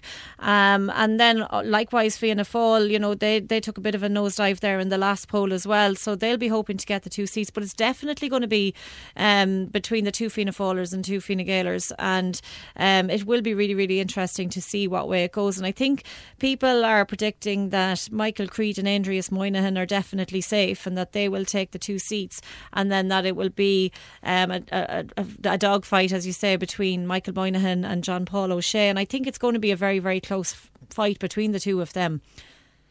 Okay, and of course, it is as I mentioned this earlier. It's always the constituency where, because there's so few, I think candidates, they manage at the Mm. count centre to get through it very quickly, and they're all home and gone to bed by about half eight, while the rest are in count centres, wait, still waiting on a first Until- yeah. on a first vote, uh, so a, a first count some some of the times. What did you make of uh, this morning's uh, opinion poll and Sinn Féin storming ahead? I mean, it's certainly. I imagine there is a lot of nervousness within Fianna Fáil and Fine Gael today. There is, um, but I was actually looking at the, the breakdown of the survey. The Irish Times gave a whole breakdown of the survey, and interestingly, a lot of the people who support Sinn Féin would be the younger voters, the middle class voters, and the people in urban areas. Um, and oftentimes, when it comes to the polls, um, the younger people, even though they register and vote, um, they might not actually go out to vote. They might have other things on, or they might have other plans. Um, and you know, historically, it's always the older people that get out and vote. Um, but I, you know, as we were saying yesterday, I definitely think that that attitude is changing, and I do think there will be a lot more younger people out there to vote. Um, and you know, yesterday we didn't know whether or not Mary Lou McDonald was going to be able to take part in tonight's leaders' debate, and we know now that RTE have given her the go ahead, and she's going to be voting. And you know, you'd, wonder whether or not the opinion polls have been favouring Sinn Féin because Mary Lou was being excluded and, you know, people were feeling sorry for her. Um, so it'd be interesting to see her performance now tonight because I think Leo Varadkar and Micheál Martin will really, rather than go for each other, they're really going to go for her. And I think, you know, she needs to really be prepared for that and, and you know, know, know her facts and, and know the policies inside out because they're really going to look to try and kind of, you know. But then uh, I sometimes wonder. I think we, the Irish, we we always seem to go for the underdog. If we have the two of them deciding to attack her, there will be a level of sympathy towards her, and the fact that it's going to be two men attacking a woman, even though she's a tough, tough cookie, tough cookie. But I Yeah. think they've got to get that balance right and not be seen to just attack because they have a, like Fine Gael certainly has gone on the attack of Sinn Féin. If you look at any of their their stuff up on Mm. Twitter, it's all negative towards Sinn Féin. And if you're looking at the opinion Yeah. polls, that's not working in their favour. Yeah, they had a whole video of a load of different election candidates coming out and saying that they weren't going to go into government with Sinn Féin. And, you know, some people were kind of saying on social media that it was nearly a form of bullying, you know. Um, and as you say, you know, and I think that that's why, like, if you look at the, the polls, Sinn Féin has gone up something like as a 20% since October. Um, and eh, a lot of that, I would say, and like my own opinion would be because Mary Lou was being exclu- excluded from a lot of the leaders' debates and people didn't like it. Um, and they think that you know she should she should have been allowed in. Um, so yeah, and I think um, you know we were just talking in the newsroom there a while ago.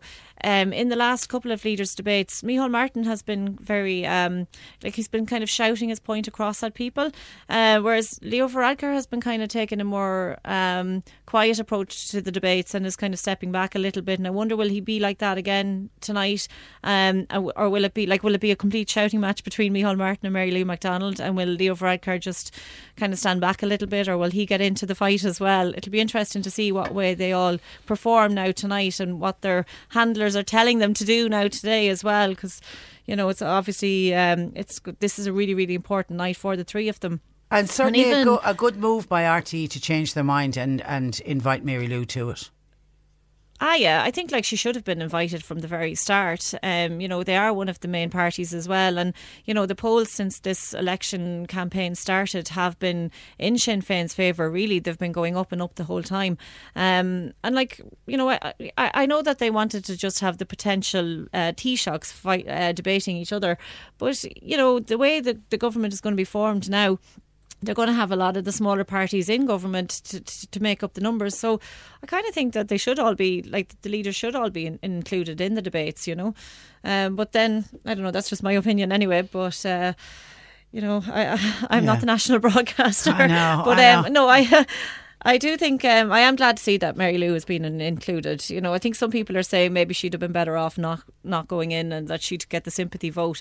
But look, I think she she has a lot to say, and I think she has every right to, yeah, to go yeah, out there and it's going to corner. make it's going to make for much more interesting viewing because the very first debate, which was between the two boys was a little bit like mm. watching paint dry at one stage, you know. So I mean, it will. Well, it I fell asleep. So I hung in there with coffee. Actually, I had to take coffee, and I know we never drink coffee at night. Okay, some of your thoughts. Um, it doesn't make a lot of sense. The councillors based in Mallowtown are councillors for Cork Northwest, while Mallow is in the Cork East Dáil constituency. Mm. John says, don't forget Fine Gael let the farmers down for years. Someone else says, Mill Street is also a Cork Northwest town. Does Fiona know that? She does. She couldn't get around to everywhere, unfortunately. And here's one I didn't know. An area of Ballineen and Enniskeane is also in Cork Northwest constituency for general election purposes. We are Cork Cork Southwest really? for local elections, but we're Cork Northwest for general elections. It is ridiculous. Aindrias Moynihan definitely really? making it his business to get involved in the community. It's probably just a small area with a number of houses, but it's just it's crazy. It's I never just, heard. I, I, thought though, if you were in one constituency, you were always in that constituency, regardless of what no, the election was. it so seems to be different for the local elections because of the changes okay. that was made for the local elections as it is oh, for the general the election stuff. Yeah, yeah, it's different wards. Yeah. Anyway, it's interesting times. Where are we going tomorrow? Uh, tomorrow we're going to Cork East. And apologies to that person um, texting in from Mill Street. Um, I, I am aware that Mill Street is in Northwest, but as you say, like it's been, I had a week to try and get around to the entire county of Cork, so um, I didn't get to go to every town, but uh, I, I didn't forget about the Mill Street people. Well, can I and say tomorrow you've, done, I'm going you've to done remarkably well. You've done remarkably well. Thank you. Tomorrow I'm in uh, Cork East. Cork East. We will look forward to chatting to you Yeah. tomorrow. Thank you for that. And uh, thanks for joining you. us. Bye bye. That is uh, Fiona Corcoran, our senior news reporter, uh, previewing Cork Northwest, Cork East tomorrow. 1850 333 103. John Paul taking your calls. You can text or WhatsApp us to 086 uh, 2 103 103. Cork today on C103. With a solid fuel depot at Drew's Fuel and Go, Shortcastle Street, Mallow. Open seven days for smokeless coal, turf, kiln dried wood, and gas. Lowcostfuel.ie. So, you've got a smartphone or tablet. Then get the must have app so you can take us everywhere. Download the C103 app today and listen to your favourite shows on the go. Grab our podcasts and all the latest Cork news. And if you've a smart speaker, ask it to play C103 Play C103. Okay. on your phone, Tablet, smart speaker, and radio. Turn, turn, turn up the volume. We are C103. Connect with C103 on Twitter. Find all the latest news and sport and stay in touch with what's happening across Cork. Search for our Twitter handle at C103 Cork. Cork today on C103. Text or WhatsApp Patricia with your comment. 086 103 103. And some of your thoughts coming in following our preview of the Cork Northwest constituency. Why are they, while they are planning to build all of these houses as a texture on every scrap of land that are available, uh, are they going to improve roads leading to them? Uh, question mark, uh, question mark. Hi, uh, Patricia. Politicians elected in the future need to prove their worth and deliver on their promises, as the youth of today have no loyalty towards a political party as it was in the past. I've decided this time round to refuse to allocate any votes or any preference for parties who have failed to deliver on their promises, and I will award my first choice to my preferred candidate on people I believe who have told the truth in the past and have kept to their promises, as an unnamed texter.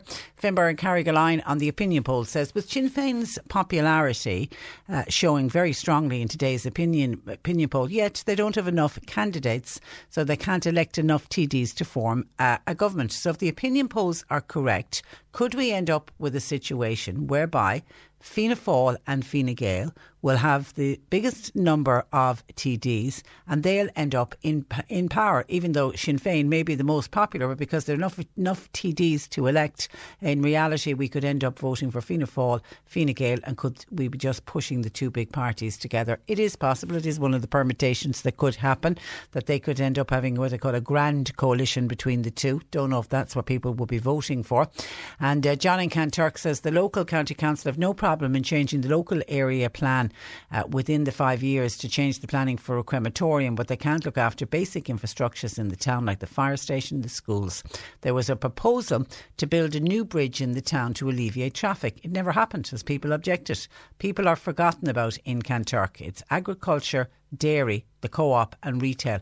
They're the only ones who are giving employment in the town. You're listening to Cork Today on replay. Phone and text lines are currently closed some of your thoughts coming into the programme uh, today. The teachers' strike, uh, we didn't, well, we mentioned it and it was certainly on our news bulletins. The second level uh, pupils uh, that are run with predominantly TUI uh, teachers are all out on strike today. They reckon about 400 second level schools are closed today. So about 20,000 students have been forced to stay at home. An email in to patricia at c103.ie from Greg saying, I wonder, are the teachers who are banging on about equality in favour of equality of pensions between the public and private sectors? Public sector workers with permanent status should provide a permanent service. Having a permanent job, job is a huge perk in this day and age, and in return, public sector workers should not be allowed to strike, says Greg, who's very much against the teachers who are out today. And of course, the teachers are out there trying to maximise pressure on the new government to end the pay inequality in the profession. Pay inequality came in. It was during the cuts imposed in the Troika era. Yes, we're still being affected by cuts imposed by the Troika era. And what happened was teachers who were recruited between 2011 and 2014 continue to carry big potential losses as a result of those cuts. And I always feel that it's really unfair on, you know, teachers that came in after 2011. They will be doing the very same day's work as an older teacher and they'll be sitting in the staff canteen having lunch uh, together, knowing that somebody sitting across from them is getting paid more than them for the very same work, and that must be very, very frustrating uh, for the younger teachers. So they, that's why the TUI are out on a strike today. But interesting point from uh, uh, uh Craig. They are public sector workers. They do have a permanent uh, status. Should they be forced not to strike? How would people feel about that? That uh, because as it stands, the Gardaí can't go out on strike, and members of the Defence Forces can't go out on strike. Should teachers be added to that list? Your thoughts welcomed 1850 at three three three one zero oh three. And Angus, always love to keep you updated on any scams that are doing the rounds. But so by mentioning it, the hope would be that we can let other people know that there's a new scam on the move, and just to alert people to them and make sure they don't get caught out. This is certainly a new one. Angus said, got an email that looked like it was a real phone bill from Eir, but it wasn't. It was a, a scam. Uh, the particular email told Angus that he was due a refund. Happy days. But the catch was that they gave us a refund account number, not our actual Eir account number. So that raised kind of alarm bells straight away. But he said the refund account number looked, everything looked so re- real. They then looked for, this is the sting, they then looked for Angus's bank account details so they could pop the refund into it. But he's realised it's a scam, so just to warn other people. So keep a look out for that. It came by email from Eir looking like, looking very like that it was a genuine email from, from Eir, but it wasn't. It was a scam. Be careful, folks. Una on the event centre, not surprised at the coming and goings at the event uh, centre is it not turning out to be the very same as the children's hospitals. The delays are continuing, the money debacle, the cost of it rising on a daily basis, and funding. Taxpayers' money just seems to be poured into uh, these companies, and the same company involved in both. Una, not surprised that we don't have an event centre in Cork. Tom in Mitchelstown contacted the programme about the, ba- the price of a barrel of oil has reduced, and yet petrol prices have not been reduced. They seem to go up fast enough, but they never come down quick enough. I know when we've interviewed Conor Faughnan of the AA, it's a big bugbear of his rising prices of petrol and the AA of course every month they take a look at petrol prices and show when it's when it's going up, or down. Even though Conor has always explained away why when we hear that the price of a barrel of oil on the world market has fallen and yet when we pull into our petrol station we're not seeing a decrease. He says it's all to do with the time that the garages buy it in. They can buy it in 3 weeks in advance so they the garage where you're getting your petrol from. Today, your petrol might seem a bit bit expensive, but maybe they paid what they paid three weeks ago was higher, and there will be another three weeks before any decrease on the world market filters through to us. But it is one of the points that Conor Faughnan from the AA regularly makes. You should not be loyal to your garage. You should be driving around, keeping an eye out on petrol service stations. They have to, by law, show on their forecourt the price of a litre of petrol, the price of a litre of diesel. And if you pass an area where you see the price of petrol and diesel is cheaper than where you normally get it, and you've got room in your tank, you should pull in and uh, fill up. That is always the advice about shopping around. I mean, we, we speak about shopping around, I think, for most things, but it's certainly you can save money when you shop around on petrol and on diesel. On, diesel. on NCT, Amanda in Glanmire. Had my NCT yesterday. Well, says Amanda, I had half my NCT. They will let me know later in the year when to come back for the other half. Only in Ireland could it happen. Later in the year, goodness me, I, I was wondering what are they saying to people when they hand you out a certificate that tells you you've actually failed your NCT? I was wondering what was the length of time, but later in the year seems goodness me, that seems a long time. We're going to have a lot of people driving around without a date NCT certificates. And Heidi says this whole NCT uh, issue really should be sorted out and sorted out by the centres very quickly. And until they do, they need to close. It would make common sense. It's a no brainer. What they're asking people to do at the moment to go in, like poor old Amanda uh, yesterday, she gets her half NCT done. Well, you got 90% of it done, but still, you don't get your cert, you're still going to have to uh, come back. It is certainly frustrating a lot of people. Now, a group called the North Cork Hospital Action Group, I'm assuming the this is a new group, am I right? They're holding a protest. It's going to happen on this Thursday evening at seven o'clock. They're asking people to meet at the bus stop on the Park Road in Mallow. The action group has been set up because they want the A and E in Mallow to be fully reinstated and at the same time to open the A&Es in the South Infirmary and the A&E in Bantry and bring it back to a 24-hour service.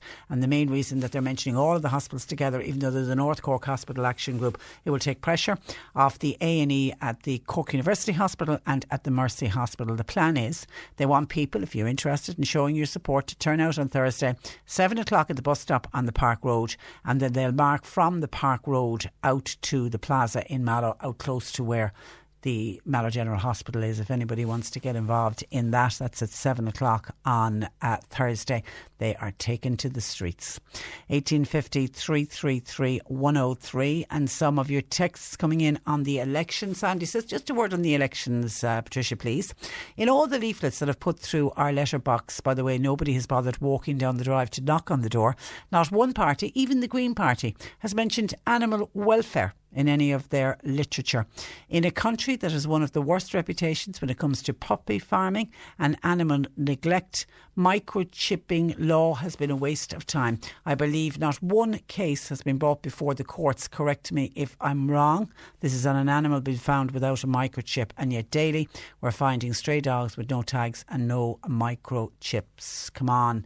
We need some cop on here, says uh, Sandy, who hasn't seen or heard anybody talk about animal welfare. But you, but you also raise an interesting point, and I can I can put my hands up and say, yeah, same here. With all of the leaflets that are coming through the letterbox, and that nobody has bothered to walk down the drive and knock on Sandy's door. I actually was only saying that last night when another leaflet was put through my door that I haven't had anybody canvassing. And now maybe they're deliberately because it's dark evenings, but in the afternoons, I do my research from home, so I'm sitting there in the afternoons. Haven't had anybody knocking on the door. Now I'll probably. But more the fact that I've said it, I'll probably get a string of callers this afternoon. But I don't know, is there less canvassing going on this time round? And is it to do with the dark evenings? And uh, is there just not as many? And instead, they have people out and about you know, putting leaflets through the door during the day rather than out, actually out canvassing. Maybe I'm wrong. Maybe it's just the area where I'm living in, and Sandy is the same. 1850 333 103. John is in Youghal. This is on the uh, teacher strike that I mentioned and the email that we. Life is full of what ifs. Some awesome, like what if AI could fold your laundry? And some, well, less awesome. Like what if you have unexpected medical costs?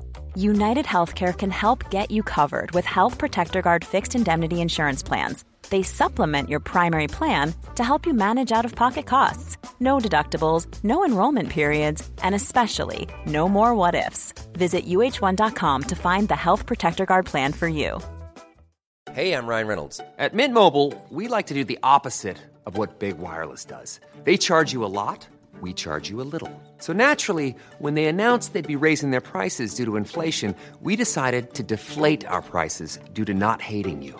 That's right. We're cutting the price of Mint Unlimited from $30 a month to just $15 a month. Give it a try at mintmobile.com slash switch. $45 up front for three months plus taxes and fees. Promo for new customers for limited time. Unlimited more than 40 gigabytes per month. Slows. Full terms at mintmobile.com. Even on a budget, quality is non-negotiable. That's why Quince is the place to score high-end essentials at 50 to 80% less than similar brands. Get your hands on buttery soft cashmere sweaters from just 60 bucks, Italian leather jackets, and so much more.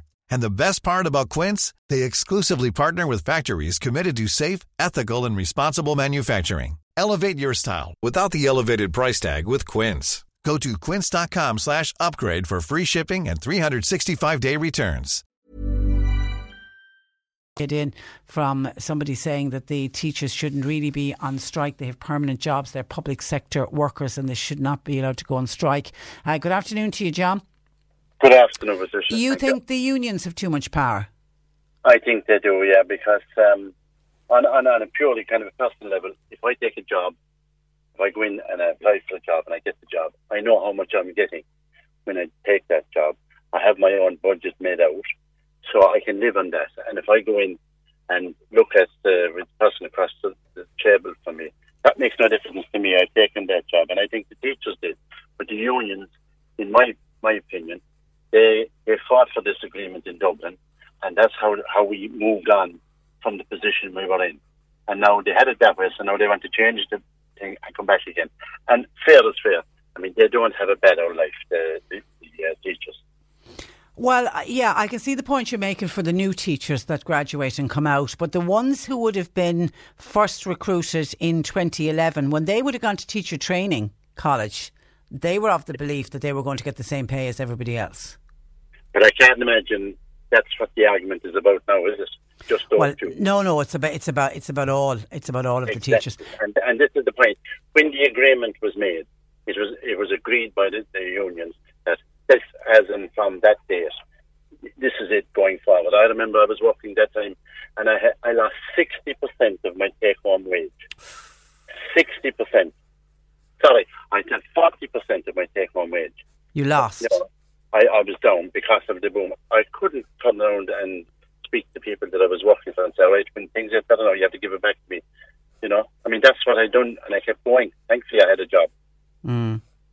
I mean, the one thing I always found frustrating about this whole uh, two tiered pay structure for the teachers was you write the unions and i.e. the teachers that were already in place agreed to it, agreed that there would be this two tiered system, that the older teachers would be on a higher pay than the lower teachers. I mean, I could never understand at the time if they wanted this for everyone to be the same. Why didn't the teachers that were in place agree to take a cut so that everyone would be on the same pay? Yeah, that's that, that's exactly what I think is a, is a proper uh, attitude to have towards it because they know they knew what they had to do to survive, and that's the way we survive. But just because things got a bit better, are supposed to be better, now do we go back to the silly days again? Like and well, no, nobody wants to go back to that, but there is, there's, there's almost a danger that we are, isn't there? There's almost that feeling out there. Have we forgotten what this country was like? And let's not forget the amount of money we owe. Our national debt is uh, one of the highest across Europe. It is indeed, and I mean, people have forgotten, and they've forgotten very quick. Uh, you know, it amazes me, and I, I don't for a minute kind of say that anybody is wrong or that, you know, about speaking about judging anybody. But you see houses with 12, 13 windows being built on, on a green space. More part of them, they can afford that. Like, but are they mad? Are they going to have 13 people? You know, rooms initially. It's just people's ideas and they're just away with the, in my opinion, away with the fairies and they just live what they should have. So um, carry on with what they have. Not okay. greedy. Li- li- live within your means. All right, Thanks. listen. All right, listen. Thank you for that, uh, John. Appreciate uh, your call, John. And a different John. This is John in Cobh. Says the teachers in the Haddington Road agree agreement agreed with the unions and the government to cut the new teachers' pay coming in that was saving the older teachers from getting a pay cut. So it was they that hung the new teachers out to dry. Any teacher, doesn't matter who they are, when they finish in the classroom, their work is not finished. They bring it home with them. They bring their work home late into the evening after school and they get nothing extra for it. That is the way it is for all uh, teachers. Uh, 1850 333 103. Um, am I, is there a caller on this? Uh, no, it's not. Okay. Um, and just, I want to teaching. Let me go back. This is Anthony by text. Teacher striking is a nightmare for many pay, many parents. Seeing that this is about restoration of wages since the crash, what about the many private pensions that were raided by the government of the day? There was never any speak. There's never any restoration or any talk of restoration for those people, which is scandalous.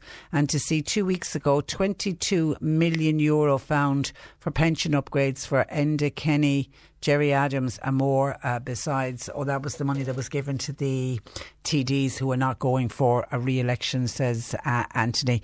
Uh, yeah, and what about the and you know people will say that that raid on the private pensions that time, and you know was it was done was Michael Noonan, wasn't it? And it was said it was done for the general good of the country, but no one who had a private pension was asked, "Do you mind if we raid your pension?" But you know, it's it's a good point from Anthony. There's never been never been a word of talk that they would give that money back to people who, out of money that they'd earned and already paid tax on, were putting this money away for their pension for the future in order to save the state money when they do actually uh, retire. And you know, they could it be classed as theft?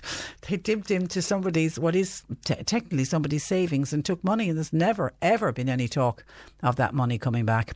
Joan says, I thought that too, that teachers had time off until I got my family, until family members went into teaching.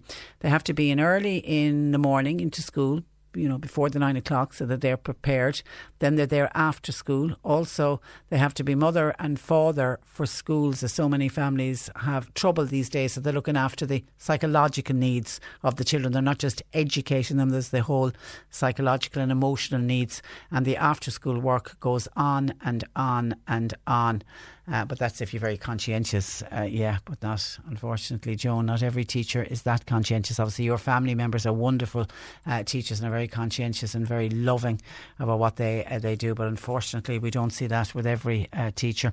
And just a final one on. Did I see one on elections? No, I did that one. Oh, this is one. Hi, Patricia. My husband isn't hasn't been able to vote in the last three elections. He got a form at the post office after the last election, filled it in, and sent it off. Now, the rest of the family, their polling cards have arrived. But yet again, not one for my husband. He didn't get one. God, that's frustrating. Okay, what you need to do is the fact that you filled in the forms and you've sent it off, it is still possible that your husband is registered. I don't know why. Was he taken off the register when you say he couldn't vote in the last three elections? But anyway, he's gone to the bother since the last election. Now, when you say the last election, you're talking about last May, is it? The last the one of the last elections we had we had locals and Europeans in May. So if you filled in the form in May, it will go on the register, which doesn't come out until the 15th of 15th of this month. That's why people were encouraged to go on the supplementary register. I tell you what, uh, I'm just fearful now talking that through that he may still not be on this register because the new register doesn't come out until the 15th. What I suggest that your husband, what you need to do is go on to checktheregister.ie. And if you go on to checktheregister.ie, on the very first page, I'm on it here in front of me, the province will come up. So click Munster and then you click, I don't know if you're, you're listening to me in Cork City or if you're listening to me in Cork County. Either are, you select either Cork City Council or Cork County Council. You click on that and then you submit it, and then it will come up and you put in your husband's name and the the, the details that they look for. Put it in, and then I should tell you the details now. They look for Cork County Councils where I am. They look for your name, your first name, your house number, and uh, your street or townland, and then you submit it, and it will tell you straight out if your husband is on the register or, or electors. Uh, or not. And if he's not, then unfortunately he's missed out on the supplementary register, but he'll be on the new one that comes out on the 15th. But that's not until next week, which is too late for, for this, which is frustrating indeed, the fact that he's gone to the bother of filling in the form. But I'm assuming that's what's happened. But in the meantime, check the register because we, we hear that every time there's a vote, somebody didn't get a polling card, but they went down, their name is on the register. That's the important part, not the card that comes through the door, is that your name is actually on the register of electors. So check the register.ie. The C103 Cork Diary. With Cork County Council, supporting businesses, supporting communities, serving Cork. Visit corkcoco.ie. Marion Players Panto in Rathmore, the old woman who lived in the shoe. It runs nightly tomorrow night, Wednesday, Thursday, and Saturday at half seven, with a matinee on Sunday at three. All proceeds going to the Kerry Parents and Friends Association.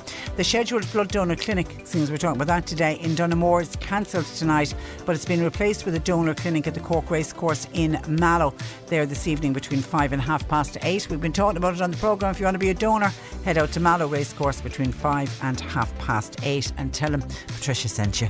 Adam Carrow will host a parent support evening. That's in the Clayton Hotel in Cork City tomorrow, Wednesday at 20 past 7. While the transition year students of St Mary's Secondary School in Mallow, they're presenting Dancing Queen tomorrow night, Wednesday, in the Emelian Theatre. Starts at half 7. Tickets available from the school. And Mitchelstown Walking Group are holding their Operation Transformation 2K and 5K walks and runs every Tuesday and Thursday evening. Registration is at 7 at the MLC with free gym and karate classes on Wednesday at 7.15. 15. And Ballinhassig Community Development Association holding a fundraising social dance in the Marion Hall in Ballinhassig on Friday night. Music by Finbar Dennehy with dancing from 9.45 to 12.30 and teas will be served.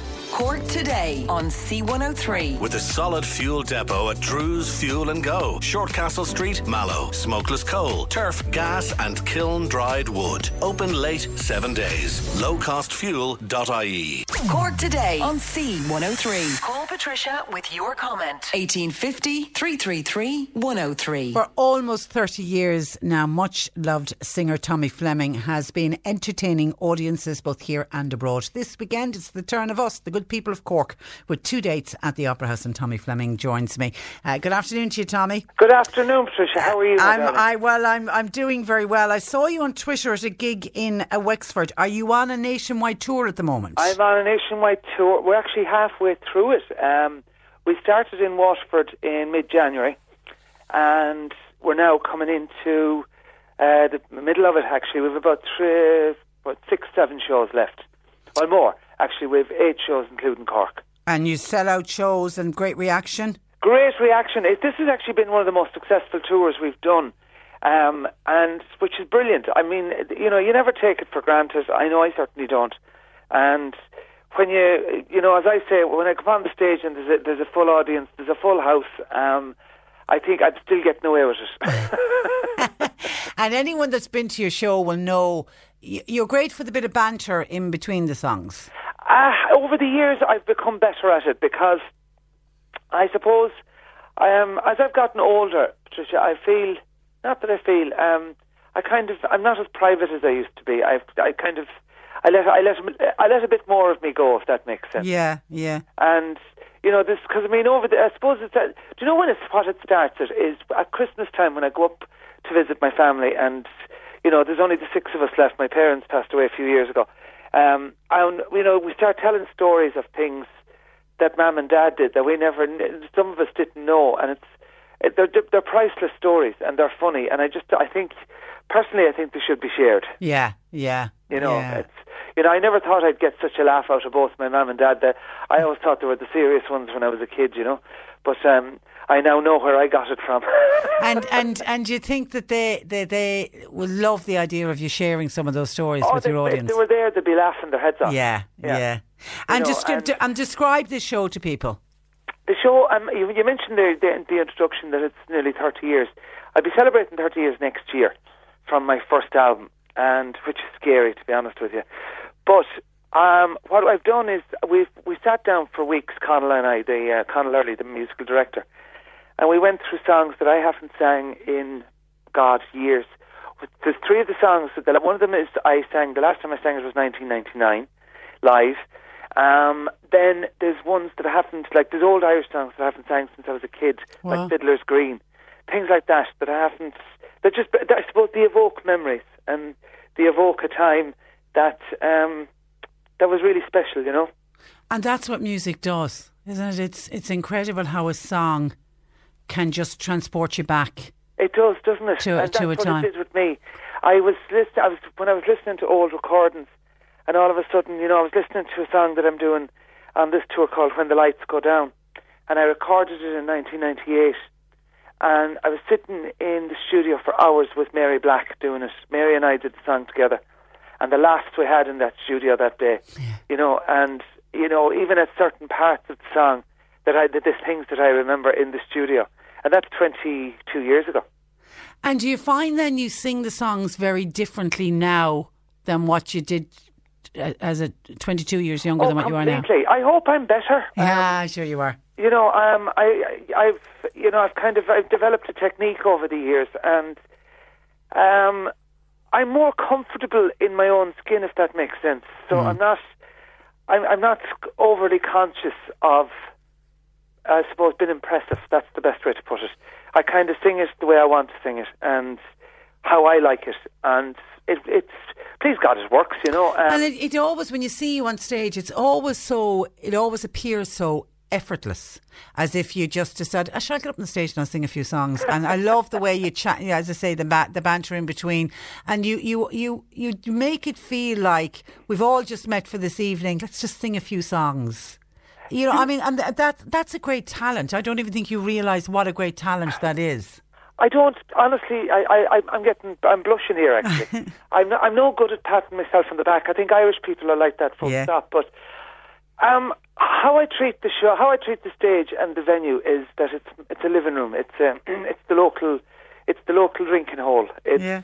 um, and just relax. People pay a good bit of money to come in, sit down, and you know, it's not that you- you need to entertain them. They need to just forget their worries and their their woes for a couple of hours. You know, And you go- love doing what you're doing, and I think that's that's what I shines do. through. I will never. I will always. The day I stop loving it is the day I give up. Yeah, You yeah. know, um, I love the creativity of it. I love. Um, I think I love seeing the reaction. I love the. Um, do you know what I really love? Actually, I love. I love the emails and the letters I get after a show or after a tour, and you know, hopefully you can make a difference in somebody's life. That you can that they go home feeling better, or they go home taking a message from it. And I mm. don't deliberately have a message in it. It's just, you know, it's kind of, it's a place to be happy for a few hours, you know. Uh, Phil by text says, uh, Patricia, going to see Tommy on Friday in the Opera House. Can't wait. Thank you for that, uh, Phil. Uh, enjoy. And I know we were talking about Johnny before Christmas because in the lead up to Christmas, we play very few songs, as you know, on this programme. But in the lead up to Christmas, we try to play songs that, that other radio stations don't always play coming up Yeah. to Christmas, kind of the di- slightly different ones and the ones that evoke memories uh, for people. And of course, your Christmas 1960. 1915. 1915, I was stopping the year. Every single year without fail. We have to play it more than once because people just absolutely adore that song.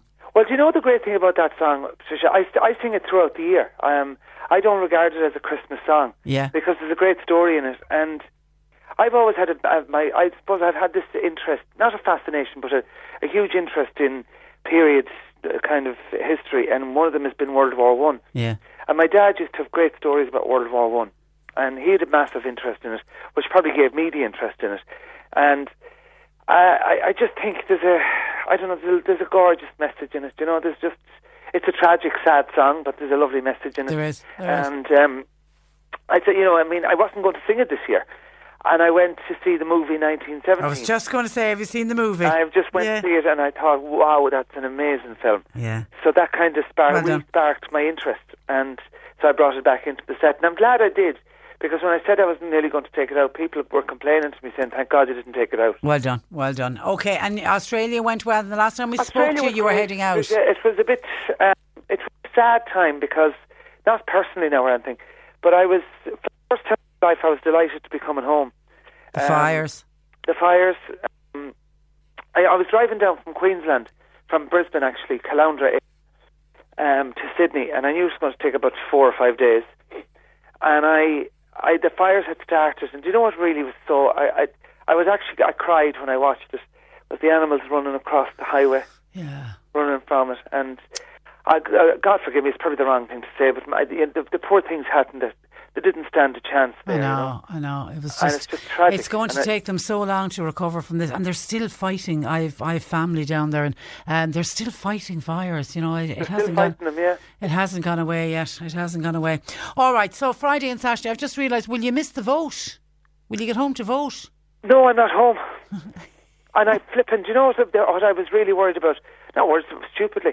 I th- I only realised a few days after the deadline that I could do a postal vote. You vote. could have. I was just going to say, did you get in with your postal vote no, and you didn't? didn't stupidly. Ah, not I'd to be a big man now for voting because it's kind of to me it's a It's important. It's a huge democratic right, you Yeah, know. Yeah. And but it's, I'm not. Unfortunately, the first time in years I'm not home to vote. Well, listen, listen. We we prefer having you here in, in the Opera House, and a lot of people are looking forward to it. Listen, the two nights, Friday and Saturday, there's still some tickets available. Uh, you can go online or give the Cork now, Opera very House. limited. There's only Very- about 20 tickets left Friday, Is that all? and Okay. I think a handful left on Saturday night. Okay, Sheila says, I like Into the Arms I Love the Most. I like Into the Arms I Love the Most. The arms I love the most. That's- See, that's a line from one of your songs. That's now. a line. Yeah. Um, It's not the right name, though, Sheila. We'll I to- know the song. Hello. actually. I know I'm going to be looking up the album to see what's the song that that line is in. I, I only know a song when I sing it. I couldn't say I the words.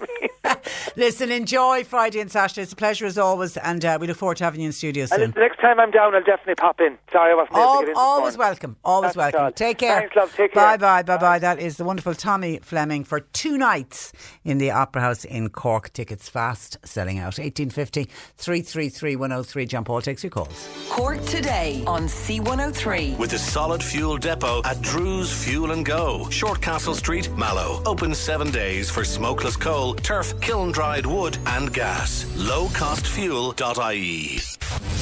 Ag fáile amach cuid den anithe is fearlín. Seo é trúr C103 ar Kirkig.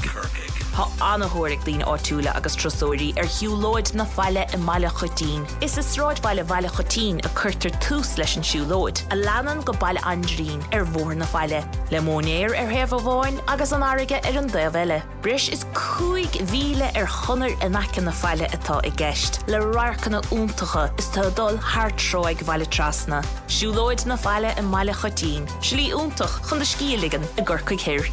Nukta, Quid Denaniha, is Fari Gorkic, C103. Cork today on C103. Text or WhatsApp Patricia with your comment. 086 103 103. And our apologies, we're slightly late than normal. Uh, going to Joe Heffernan. Good afternoon to you, Joe. Good afternoon, um, Patricia. We, um, we are talking. We picked. We touched on this last week and said we'd pick up on it this week. We're talking about self-talk and uh, negative self-talk, and this is the little voice inside in your head telling you you can't do it and you won't be any good at it.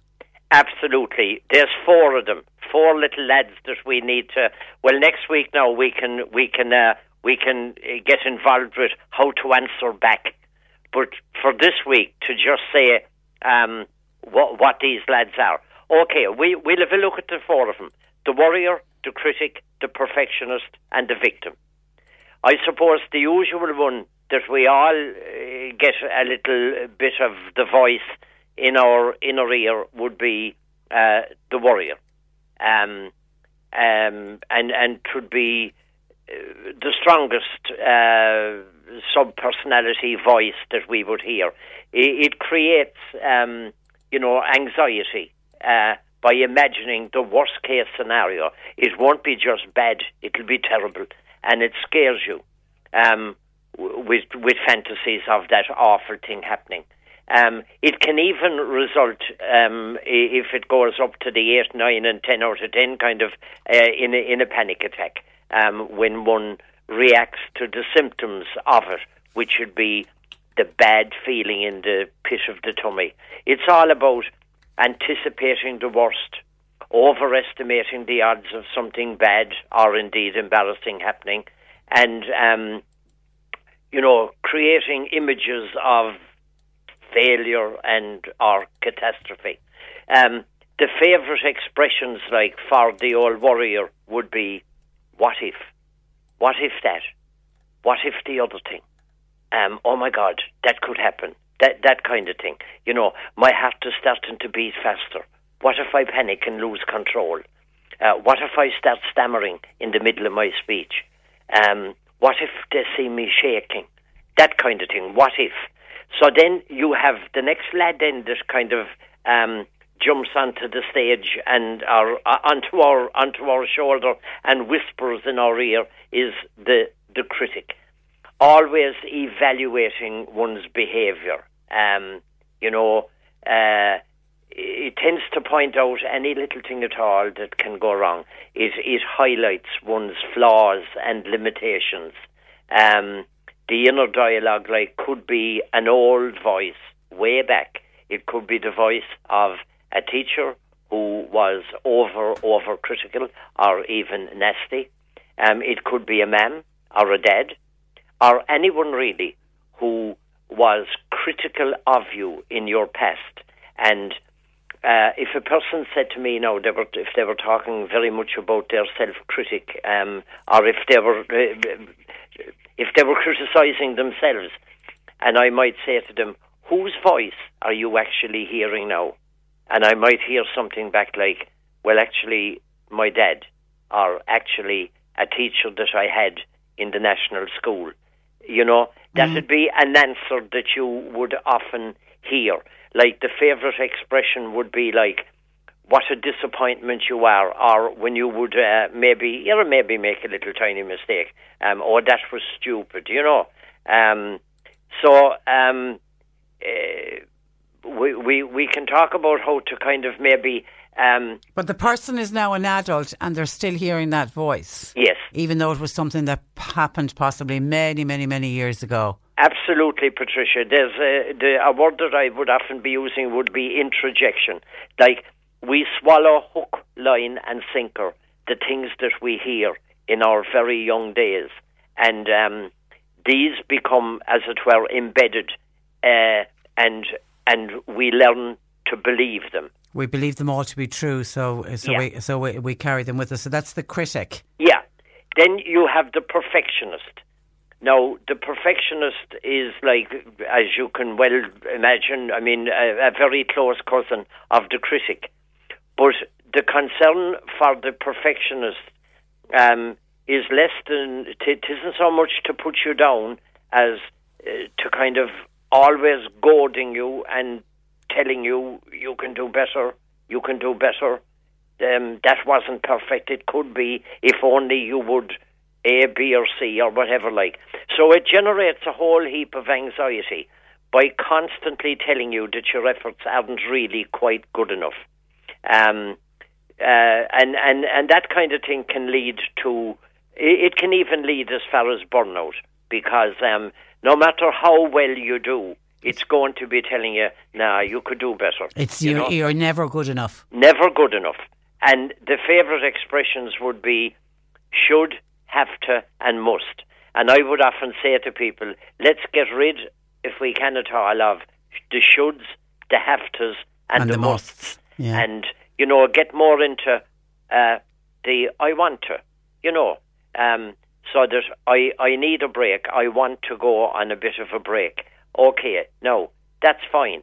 And to kind of um, close down then the ah, but there's work to be done. Um, you have to you you have to do that, and you have to do the other thing as well. So uh, uh, taking a break uh, that wouldn't do, and and then the belief comes, yeah, that's true. I must do that other thing, and then um, uh, that keeps on and on and on for many years, and we often hear about the word burnout. Now, the fourth lad is the fella that we really want to avoid. The fourth lad is is is um, a bad place to be. The fourth fella uh, in the subpersonalities is the victim. Now, the victim promotes depression because the victim is the part of a person that feels helpless or hopeless. Um, it's a kind of a give up um, stage uh, with these um, with these inner voices. Um, it tells you, nah, you can't do that, or you will never be able to do that. Forget about it. You couldn't do it, and um, you know, uh, w- a person then can get to the point of, well, what's the point of even trying? I mean, I, I, I can't do this anywhere. Or maybe something like, um, yeah, sure, look, maybe I could have done that if I had more go in me 10 years ago. But, ah, it's too late now. No, that's the victim. And that's the one like that we, we can cope a bit like. Fair enough, we can cope with the worrier, the critic, and the perfectionist. But the victim is a kind of a giving up uh, area. And that's the one that can lead to depression, possibly? Absolutely, Yeah. absolutely. Uh, as as I'd often say, kicking the backside out the door for the victim. Yeah, we, we don't want to be listening to that fella at all. Get get rid of him. A listener says, uh, "Hi Trish, my wise dad always said, if you made a mistake." You learn from it, uh, and if you learn from it, then it's not a mistake, but a learning process. Joe gives great advice, and it's particularly relevant at the moment because the mock Leaving Cert is on. I love his slot and I love his honesty, uh, says the texter. Thank you for that. Um, and it is true for students who are sitting the exams. It can be you know, if if you get negative talk can grip you at the time of an exam, you're not going to give it your best. You indeed, you're not. Um, I mean, worry and anxiety um, only take away uh, whatever points, marks, whatever the word is that you want to get. So, like, um, i i it's a cliche, okay, but it's a good cliche. Is do your best, and when you've done your best, then you know be be happy with that. I did my best. And if you can look yourself in the mirror and if you can say, I did my best, well then you're a okay. No doubt at all about it. Okay, and and next week we're gonna we'll we'll continue to talk about the negative self uh, self talk, but how to stop these these voices inside in your head. And and somebody's saying, can you be a bit of all of the sub personalities? Can you be a bit of a worrier and a bit of a perfectionist? Can you be a bit of a critic and a bit of a victim? Without question or doubt. And what we usually would talk about would be like which one in any given person would be the strongest of the four. But um, oh yeah, yeah. And it, when you think about it, like they all go together. You know, the the worrier, the critic, and the perfectionist. Um, uh, a combination of those.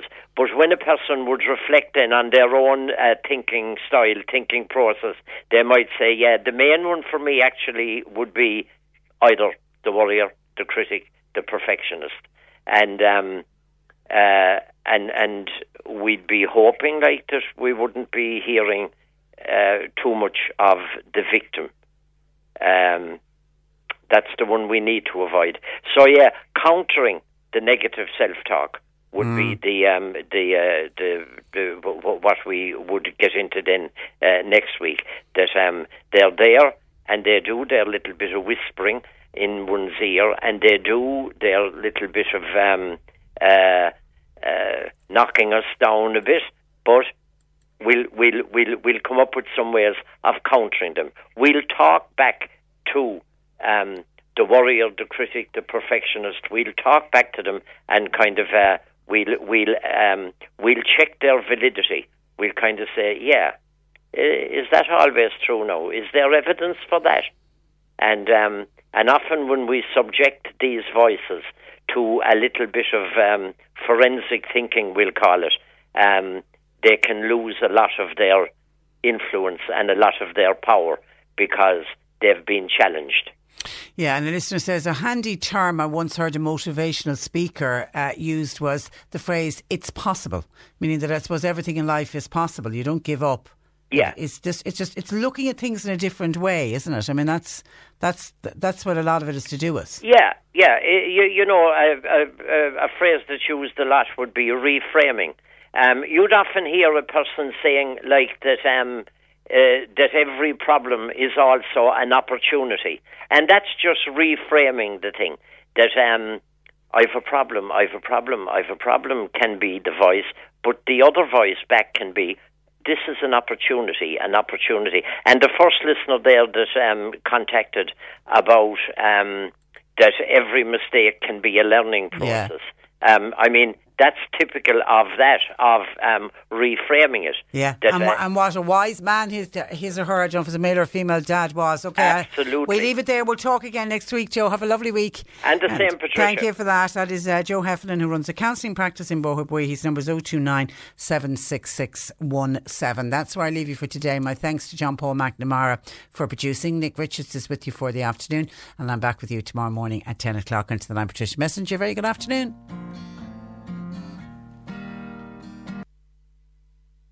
Cork today on C103. With a solid fuel depot at Drew's Fuel and Go, Shortcastle Street, Mallow. Call and collect or get seven day delivery for those cozy nights in. Lowcostfuel.ie. So you've got a smartphone or tablet. Download the C103 app today and listen to your favourite shows on the go. On your phone, tablet, smart speaker, and radio. We are C103.